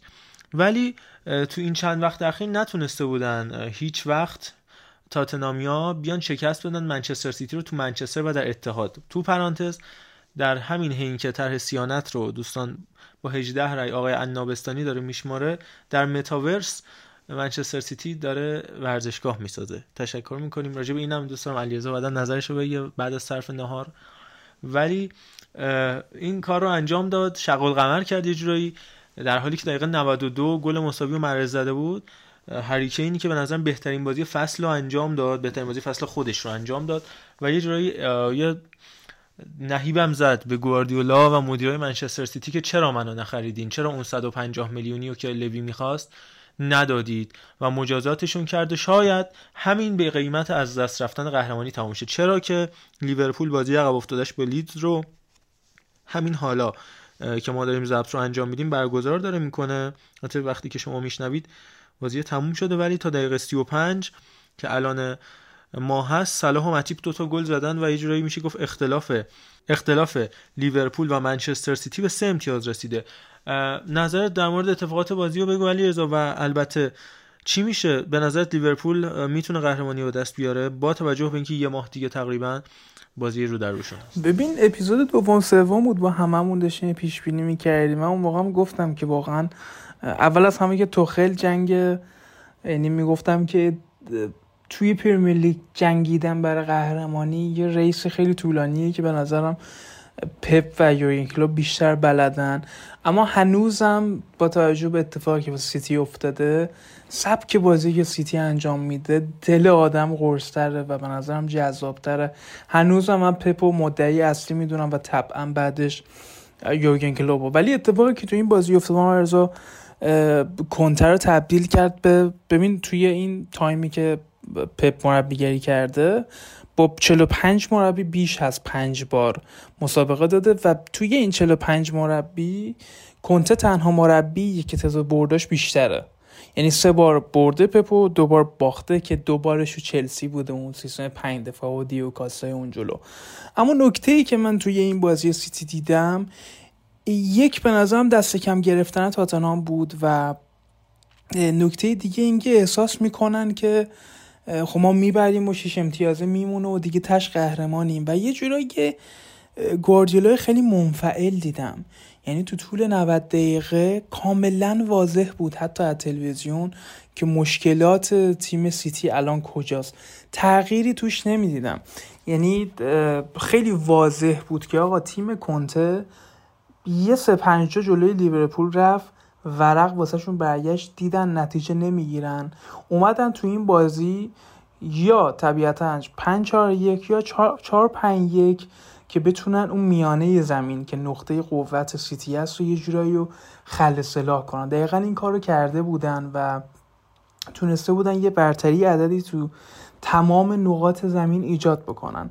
نکته عجیب اول بر من این بودش که استفاده رودری و گندگان با همدیگه به عنوان دابل پیوت وقتی می‌بینی جواب نمیده باید یه تغییری توش ایجاد کنی. چرا میگم جواب نمی‌داد؟ این دقیقا چیزی بود که کنته می‌خواست ازش استفاده کنه. یعنی به نظرم تیمای کنته در مقابله با تیمای پپ تنها مربیه که به جای اینکه تیم خودش رو آماده کنه لحاظ تاکتیکی جلوی پپ وایسه سعی می‌کنه تاکتیک پپ رو تغییر بده و اون رو خلع سلاح کنه و سعی می‌کنه با تاکتیکایی که پپ داره بازی کنه تا بتونه به چیزی که می‌خواد برسه. چیکار کرد؟ ما تو بازی سیتی می‌بینیم که اصولا با چهار تا پنج بازیکن حمله می‌کنه. ابتدا به ساکن با چهار بازیکن و اگه ببینه برتری عددی رو به دست میاره یه بازیکن از خط که همین گندقانه از کنار رودری می‌کشه جلو و می‌بره که برتری عددی ایجاد کنه. این پنج چهار یک بازی کردن تاتنهام هم توی وهله اول تو بعد تدافعی باعث شده بود که یه برتری عددی یه نفره مقابل چهار مهاجم سیتی داشته باشن. و اون بازیکنی که تنها بود و فشاری روش نبود باعث می‌شد که بتونه خلاها رو پر کنه بتونه آماده باشه که تو ضد حملات سریع توپو برسونه به اون سه مهاجمی که جلو قرار دادن. این اتفاق وقتی گواردیولا دید گندوقان اکیان رودری کشید جلو تا اون گپ بین مدافعین تاتنهام و هافکشون رو پر کنه. و این باعث شده بود که رودری اونجا تنها بشه. و ما دیدیم که همزمان واکر هم توی حملات میومد نزدیک کیدیبی می‌شد تا بتونن یه خورده توپو بچرخونن تا یه فضایی پیدا کنن یه خورده با توپ بازی کنن تا بتونن یه خلایی رو پیدا کنن. این باعث شده بود یه سه مدافع اون انتها باشن یه رودری جلوشون. خب وقتی تیم حریف تو که بچه دو سال هم می‌دونه که اومده که فقط ضد حمله بزنه اصلا هم براش مهم نیست که پیستوناش لوکاس سان برگواین یا کولوسسکیه و اصلا واسش مهم نیست. کارش ضد حمله است. و دیدیم که به چیزی که می‌خواست رسید.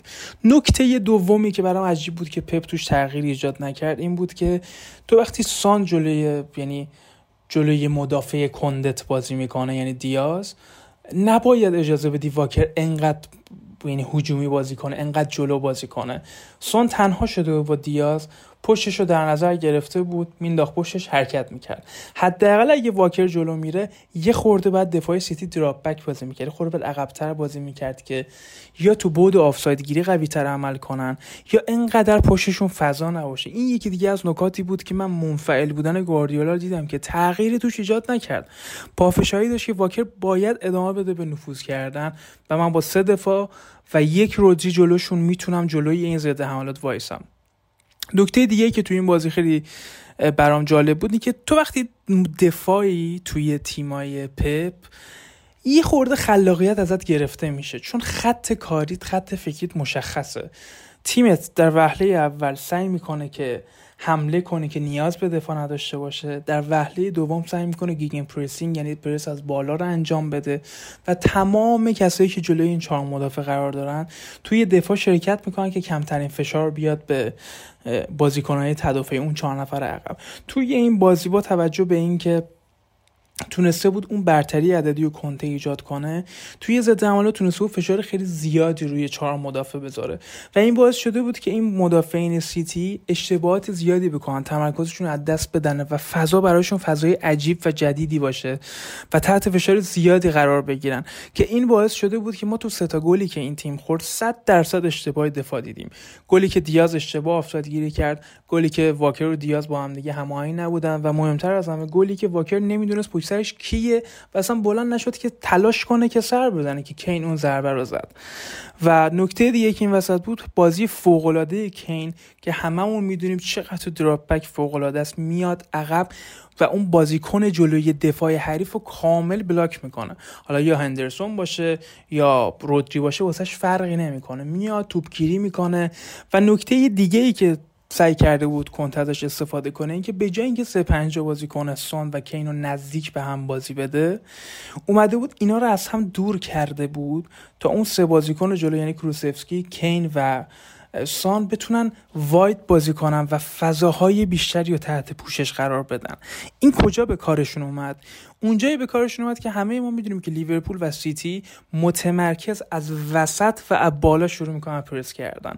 این باعث شده بود که بازیکن مثل رومرو دیویس نزدیک می‌شدن به لوریس موقع بازی سازی از عقب و این باعث می‌شد که همین جوری stage به stage step by step by step بازیکنای سیتی نزدیک میشن محوطه جریمه متمرکز وسط و گوشه ها رو از دست می‌دادن و فضای عجیب غریب زیادی در اختیار بازیکنایی مثل سان قرار می‌گرفت. و نکته دیگه ای که واسم خیلی جالب بود این که وقتی لوکاس مورا می‌خواست بیاد تو زمین ما همه فکر که جای کولوسفسکی میاد وسط و نه جای سان. اما این بازیکن نگه داشت و چقدر تو بعد تدافعی بهشون کمک کرد و تا لحظه آخر یعنی شناخت بازیکن تو مدت کوتاه که دقیقه 90 نگرش شد یه سانتر یه گل و کنته بازی رو برد. خیلی کامل توضیح دادی. علی رضا دو سه تا نکته متفاوت راجع به background این بازی بگم حالا تو راجع به خود بازی بیشتر صحبت کردی و اتفاقی که تو بازی افتاد من دو سه تا نکته از background این مسابقه بگم. اولا ما قبل از این بازی بازی منچستر سیتی و اسپورتینگ لیسبون رو دیده بودیم. یه چیزی که می‌خوام بگم راجع به منچستر سیتی من باید هم ام توی این بحث که سیتی تیم مطمئنیه.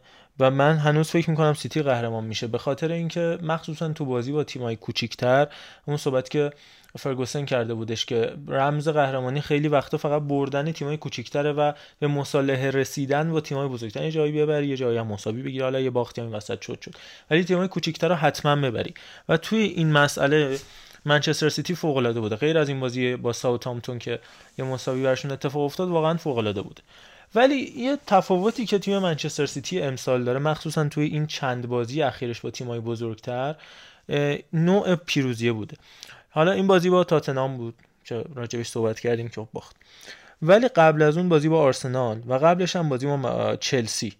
بازی با چلسی که روی شوت فوق العاده کوین دروینی یکیچ بازی برد. بازی با آرسنال هم خوب روی اخراج بچگونه گابریل ماگالاش و گل لحظات پایانی رودری که ما قبلا ندیده بودیم یا کمتر دیده بودیم منچستر سیتی اینجوری با اختلاف یه گله یا می‌دونی توقع ما شاید بالا رفته از این ماجرا از منچستر سیتی از گواردیولا.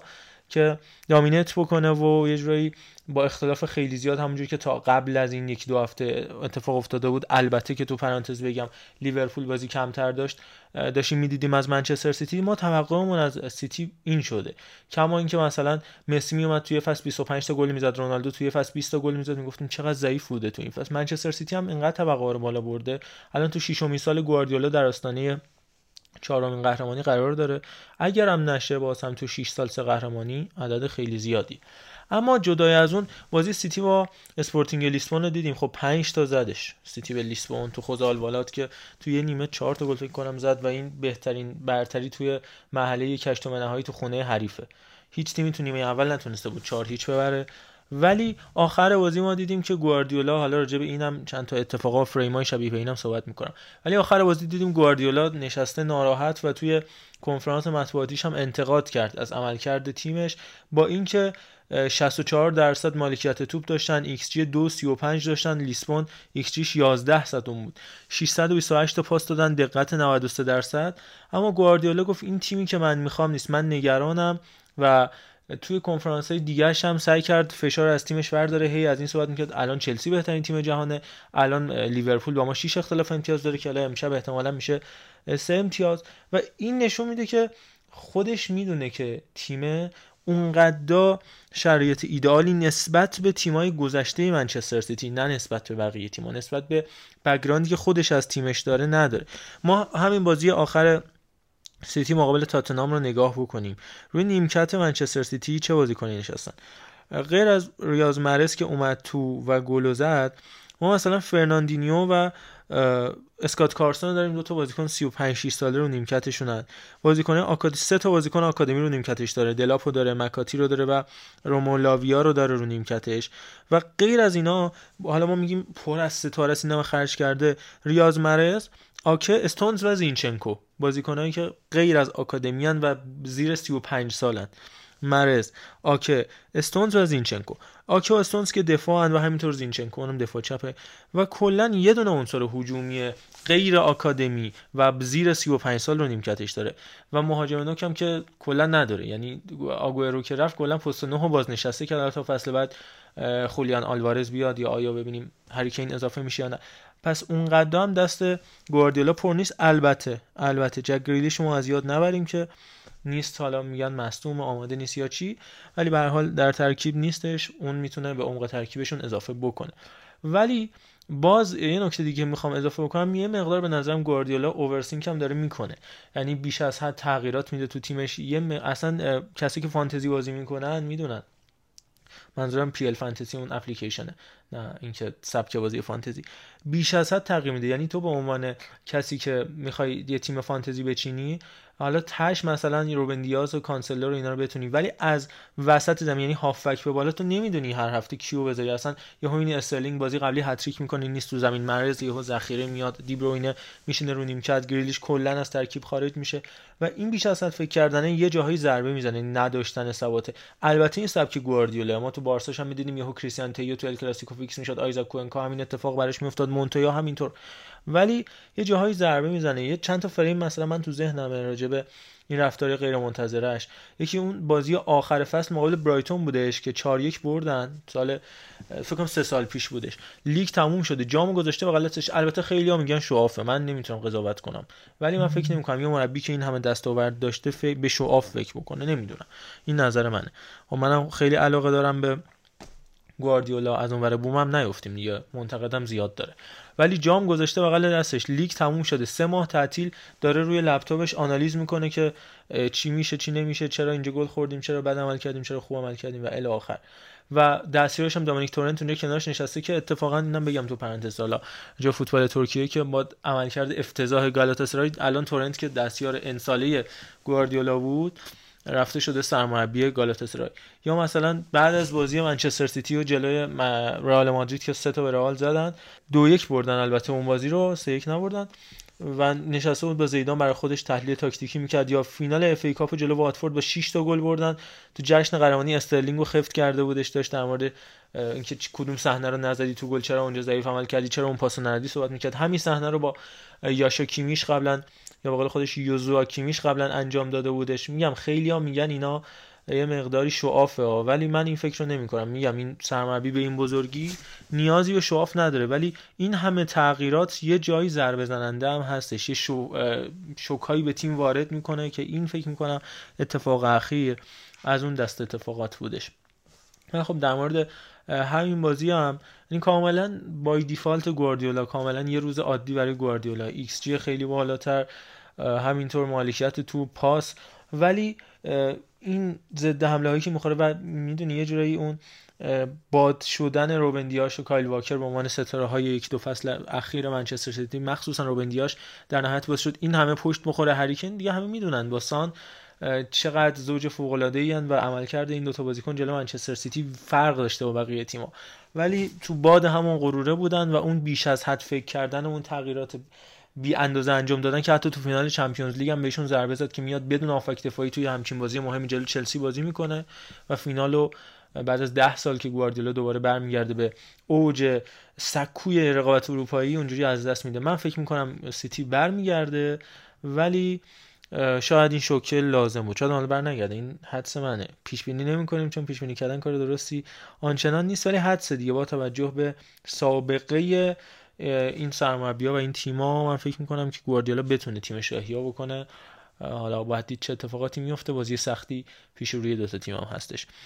اینم از این بحث. حالا یه مقدار تاکتیکی بود. سنگین شد. منم مفصل یکم حرف زدم. گوشاتون رو درد آوردم. به عنوان بحث آخر یه مقدار سبکش کنیم و یکم هم فان بهش اضافه کنیم یه چند تا از فوتبالیست های تحصیل کرده روز دنیای فوتبال رو با هم دیگه مرور بکنیم. یه مقاله ای زده بودش اسپورت 360 که از اون ما استخراج کردیم که کدوم یک از بازیکنان الان تو چه وضعیتی از دانشگاهش قرار داره آیا باید اعزام بشه یا اینکه معافیت تحصیلی فعلا موقت بهش می‌خوره. تا ببینیم که دوستان نظام وظیفه مقیم لهستان و ایتالیا و یونان اسپانیا و اطراف اونا چه سرنوشتی براشون در نظر می‌گیرن. علی رضا بگو ببینم کیا درسشون خوب خوندن. دقیقا نکته همینه ما رضا دقیقا نکته جالب اینه که برخلاف ایران که اکثر فوتبالیستا یه جا ثبت نام می‌کنن پیام نوری جایی که صرفا سربازی نرن رشته های عجیب غریب غیر ورزشی مدیریت می‌خونن عمران می‌خونن. ما می‌بینیم که یه سری بزرگایی مثل روبرت لواندوفسکی که دیگه دیگه میره با اون همه جام و افتخارات رو تخت میخوابه. ایشون مثلا از دانشگاه ورشو کارشناسی ارشد تربیت بدنی داره. یعنی تو همون رشته ورزشی میاد تحصیلات آکادمیک انجام میده. که علاوه بر اینکه خب یه پرستیجیه براشون خیلی تو بود ورزش می‌تونه بهشون کمک کنه. این داشتن تحصیلات تئوریک خیلی موقع توی پیشرفت بدنشون توی پیشرفت فوتبالشون می‌تونه بهشون کمک کنه و لموندوکسی هم جز اون بازیکناییه که کارشناسی ارشد این رشته رو داره. گزینه بعدی جورجو کیلینی مدافع تیم ملی ایتالیا یوونتوس که از بزرگا کلینی کوچولو هم هممون دیدیم فکر کنم توی رخکن تورین و این دادشمون دکترا داره. شما ببین یعنی اصلا نمی‌خوره بهش که تو چجوری دکترا داره تو رشته مدیریت. و اومده پروپوزالش هم آرز خیلی جالبه. روش مدیریت تجاری باشگاه یوونتوس اصلی بینالملل. که خیلی هم آخه نه که باشگاه موفق بوده تو مدیریت تجاری. یعنی کلا اوج کار تجاری باشگاهی بوده که چهار تا بازیکن آزاد بخره. هزینه نکنه. کلینی هم دکترا داره این نکته جالبی اما خب جالبتر از همه دکتر سوکراتیس یکی از بازیکنهای بزرگ سالیان نه چندان دور برزیل. دلیل اینکه بهش می‌گفتن دکتر این نبوده که توی کنکور دکترا شرکت کرده و رتبه یعنی میشه گفت رتبه همانند سیم کارتش آورده. واقعا رشته پزشکی یعنی دکترا داشته تو رشته پزشکی. یعنی فکر کن تو دکتر باشی همزمانی که بزرگای فنی و اسطوره برزیل هم باشی این نکته خیلی عجیب غریب بازیکن بود. گزینه بعدی خوان ماتا هافبک یونایتد اسپانیایی که ایشون کارشناسی علوم ورزشی و تربیت بدنی پلیتکنیک مادرید داره. اسفام خیلی نزدیک به اینجاه فکر ما هم داریم یه پلیتکنیک. ایشون به کارشناسی بسنده کرده. احتمال حالا بعد کارشناسی یا پدری فوت کرده یا ازدواجی کرده چیزی از سربازی معاف شده نیاز هم بره فجر بازی کنه. دیگه همونجا کار استاپ کرده.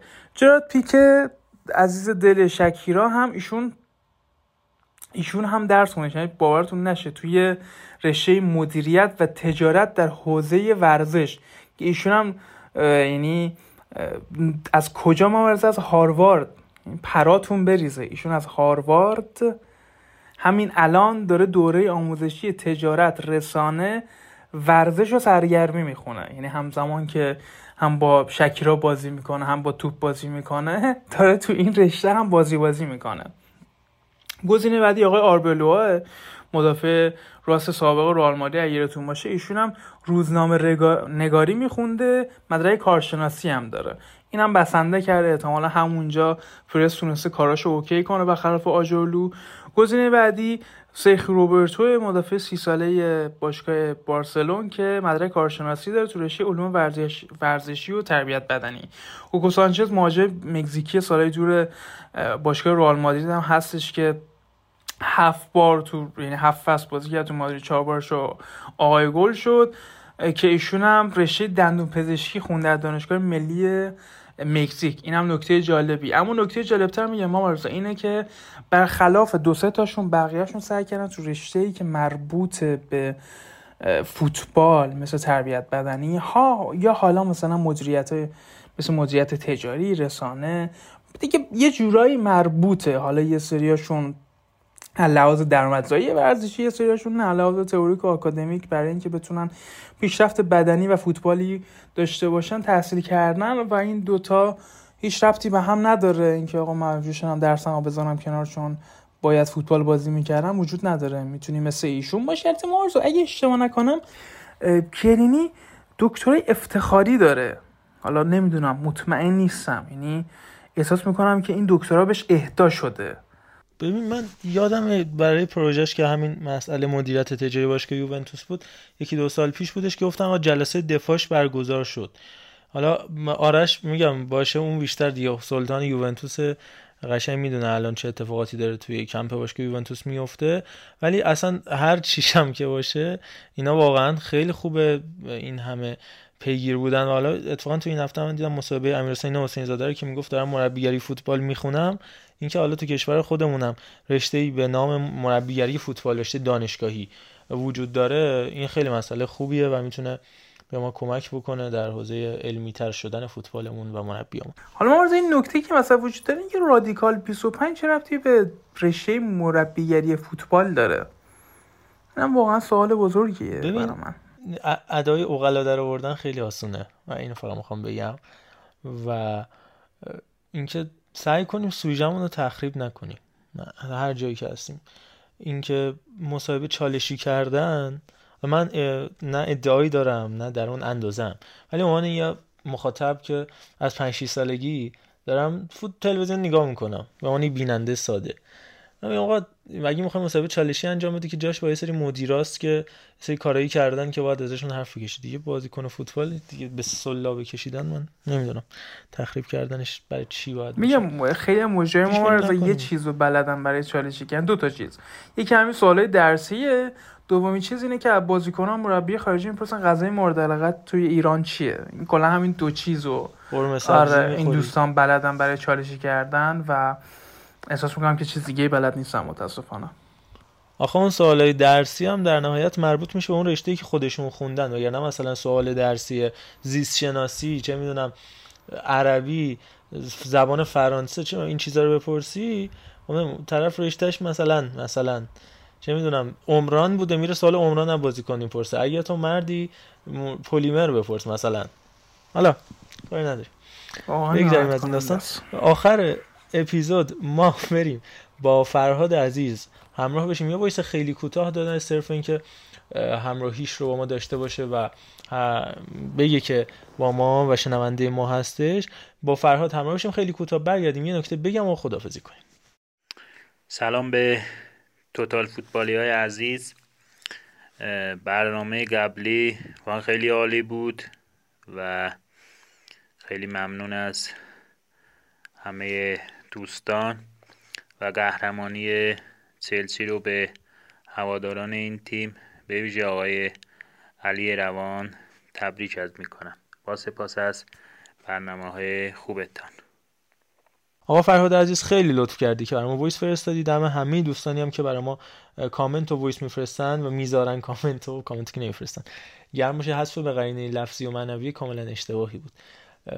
و تشکر می‌کنیم ازتون. حتما این هفته هم لطف کنید و با ما همراه باشید و این کار رو برامون انجام بدید. من فقط نکته آخر این هفته فوتبالی بگم که از ساسولوی عزیز باید یاد بکنیم که با پنج تا قطب فوتبال ایتالیا بازی کرد. با اینتر که بازیش این هفته بود. دو هیچ اینتر رو برد. جدای از اون لاتسیو رو هم در خانه دو یک برد. میلان رو این یعنی کلا دو حضورش در سنسیرو و جوزپه ماتسا یه سه یک میلان رو برد یه دو هیچ اینتر رو برد. یعنی پنج تا زد یکی خورد. با روم هم دو دو مساوی کرد. لاتسیو هم که گفتم خدمتتون یوونتوس رو هم دو یک در خانه حریف برد. یعنی هم یوونتوس هم میلان و هم اینتر رو در خونه حریف برد. اونم زمانی که مربیشون که دیزربی بود عوض شد و, و فصل اول السیو دیونیسی روی نیمکت ساسولو بعد از مدت هایی که تیم ساسولو نتونسته بوده شرایط خوبی رو داشته باشه بعد از اینکه دیزربی از این تیم جدا شد اومده و قوام داده به تیم ساسولو به عنوان فصل اولش روی نیمکت یه همچین تیمی که حالا ستاره بزرگش هم جرمی بوگا جدا شد ازشون و خیلی از بازیکنهای مهمشون من جمله مانوئل لوکاتلی هم از این تیم رفتن عالی کار کرده فوق بوده و جای تعریف و تمجید خیلی زیاد داره و علاوه بر اون خوما بابا کار هم اونا بالا بعد از اینکه قرضی جای مختلف رفتش از دست دادن. بازیکنان چیچو کاپوتو رو دادن به سمدوریا تو پرانتز بگم که این هفته کوالیارلای دوست داشتنی هم گل زد. دو تا گل زد برای سمدوریا 100 گله شد در تاریخ باشگاه سمدوریا فوق العاده قابل تحسین بوده عالی کار کرده دیونیسی و به نظرم ازش بیشتر از اینا خواهیم شنید. دمش کرد واقعا قشنگ شیره خورده. بله، صد درصد و کاملا اذیت داره می‌کنه. آرزو ساسولو می‌دونی می‌دونی مثل چیه؟ مثل این تیمای کوچیک توی لیگ ایران هستن میگن شرکسه بازیشون نشون میده یا شیر میشه. اونجا اتفاقا مثلا رای اسپورتی جایی نشون میده بازی ساسولو رو اینا خورده انگیزه می‌گیرن و شرایط بهتر میشه. خیلی نکته خوبی گفتی. چرا؟ چون بازی خارج از خونهشون که گفتیم این ستا رو که میلان و اینتر و یوونتوس 13 تا تو لیگ 13 تا بازی خارج از خونه داشتن تو این 13 تا 5 تاشو بردن و این 5 تا بوده میلان و اینتر و یوونتوس. میمونه دو تایی دیگه. خیلی قشنگ همینه داستان. من اصلا نمی‌دونم چی قشنگ انگیزه است. آخه پخش زنده داشتن تو ایتالیا فقط پخش زنده داشتن هم نیست دیگه. استودیوی محلی هست که دوستان مجری دازن و اینا میرن اونجا صحبت می‌کنن. اون بحث هم روحیهشون تاثیرگذاره.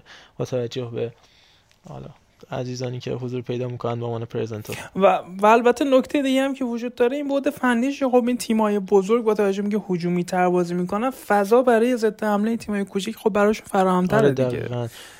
اون بازی مد نظرشون راحت تر می‌تونن انجام بدن جلوی این و. براردی که ستاره مطلق بوده توی این بازی اولین بازیکن کل لیگای معتبر اروپایی که ده گل و ده پاس گل یعنی هر دو تا فاکتورش دو رقمی شده استاد براردی که اونم در کنار بلوتی بناسی و بازلیو رفقا از اون بازیکنایی بودش که باید زودتر از اینا جدا می‌شد به نظر من خب جان لوکا اسکاماکا هم فوق العاده بوده توی حملات سرعتشون. همینطور راسپادوری که فوق العاده عالی براشون کار کرده و کانسیگلی یا کانسیلی یه جوری بگیم دروازه‌بان کهنه کارشون یه خاطره از کانسیلی تعریف بکنم. آنجو کانسیلی و تمومش کنیم بره حالا چرا باید من از کانسیلی خاطره داشته باشم؟ این هم اتفاق عجیبیه. من ترم سوم بودم دانشگاه. تو همون پلیتکنیک هم که علیرضا گفت. بعد یه درسی داشتیم اینو میگم آخر بحثمونه دیگه می‌دونم حوصلتون هم سر رفته ولی سری میگم. یه درسی داشتیم قطعا همه بچه‌ای که مهندسی خوندن تجربهش کردن سیالات دیگه. خب سیالات هم استادمون استاد حمید گرمابی که براش ارزه سلامتی هم می‌کنم اون زمان همون مثلا یکی دو ماه قبل از اینکه ما درس باش برداریم شد نماینده مجلس از شهر نیشابور. و خیلی خدم و حشم و اینا پسر ایشون هم فرزندش هم دوست نزدیک ما شد بعدن که الان فکر کنم کانادا باشه. و ایشون خیلی سختگیر بودن یعنی گوشی رو در نزدیکی آدم با شستی رو می‌زدن و از کلاس ما رو بیرون می‌کردن. هر کی گوشی حتی مثلا گوشیات خاموش میبود حتی نه تنها اینکه نباید دست می‌زدی گوشی. خلاصه منم دیوونه دیوونه یه اپلیکیشنی هست هن- هنوزم هست هنوزم بازی می‌کنم. Who's the Player که عکس بازیکن‌ها رو میاره بعد تو باید حدس بزنی که اینا کیان. و مثلا لیگ برتر 300 خورده ای مرحله داره لالیگا 200 خورده ای همینطور سری آ 200 خورده ای. 280 تا مرحله فکر کنم سری آ داشت 260 خورده ایش این کانسیگلی بود. دروازه‌بان اون زمان آتالانتا بازی می‌کرد. دروازه‌بان آتالانتا بود. این رفت مخم منم دیوونه دیوونه میشم راجع بازیکن فوتبالی یا اتفاق فوتبالی باید یادم بیاد. لباس گوشه لباس آتالانتا گلری آتالانتا معلوم بود اون لوگوش. من فهمیدم این دروازه‌بان آتالانتا اسمش هم می‌دونستم ولی تو اون لحظه تو ذهنم نبودش. هی گفتم خدایا چیکار کنم چیکار نکنم. من یه ساعت کلاس مونده و خلاص هر جوری شده رفتم ویکیپدیا آتالانتا که اسمشو پیدا کردم. اومدم بزنم تو این اپلیکیشن که استاد دید و دیگه گفت آقا بفرما بیرون و دیگه هم نتش ما بیایم تو این کلاس ما رو انداخت. بعدا حالا آتلانتا رو داد شد قشنگ. دستمون. به خاطر آقای کانسیگلی یه ترم سیالات افتادیم ولی ترم بعد پاس کردم. بعدا این درس الیاف هم با ایشون داشتم که دیگه باهاش به مصالحه رسیدم. اینم خاطره ما از آقای کانسیگلی. دم شما گم که گوش کردید و پرحرفی منو تحمل کردید.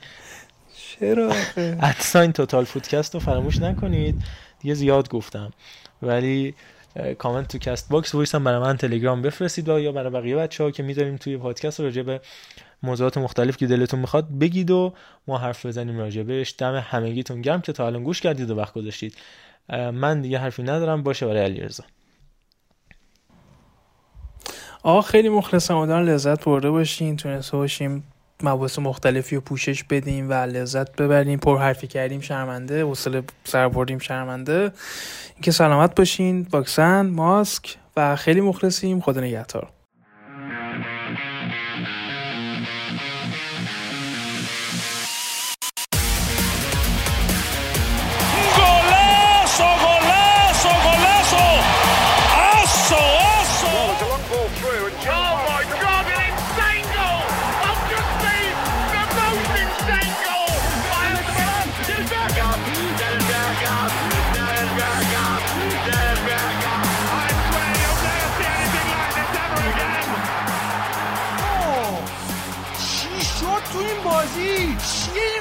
فوتبال اصلا؟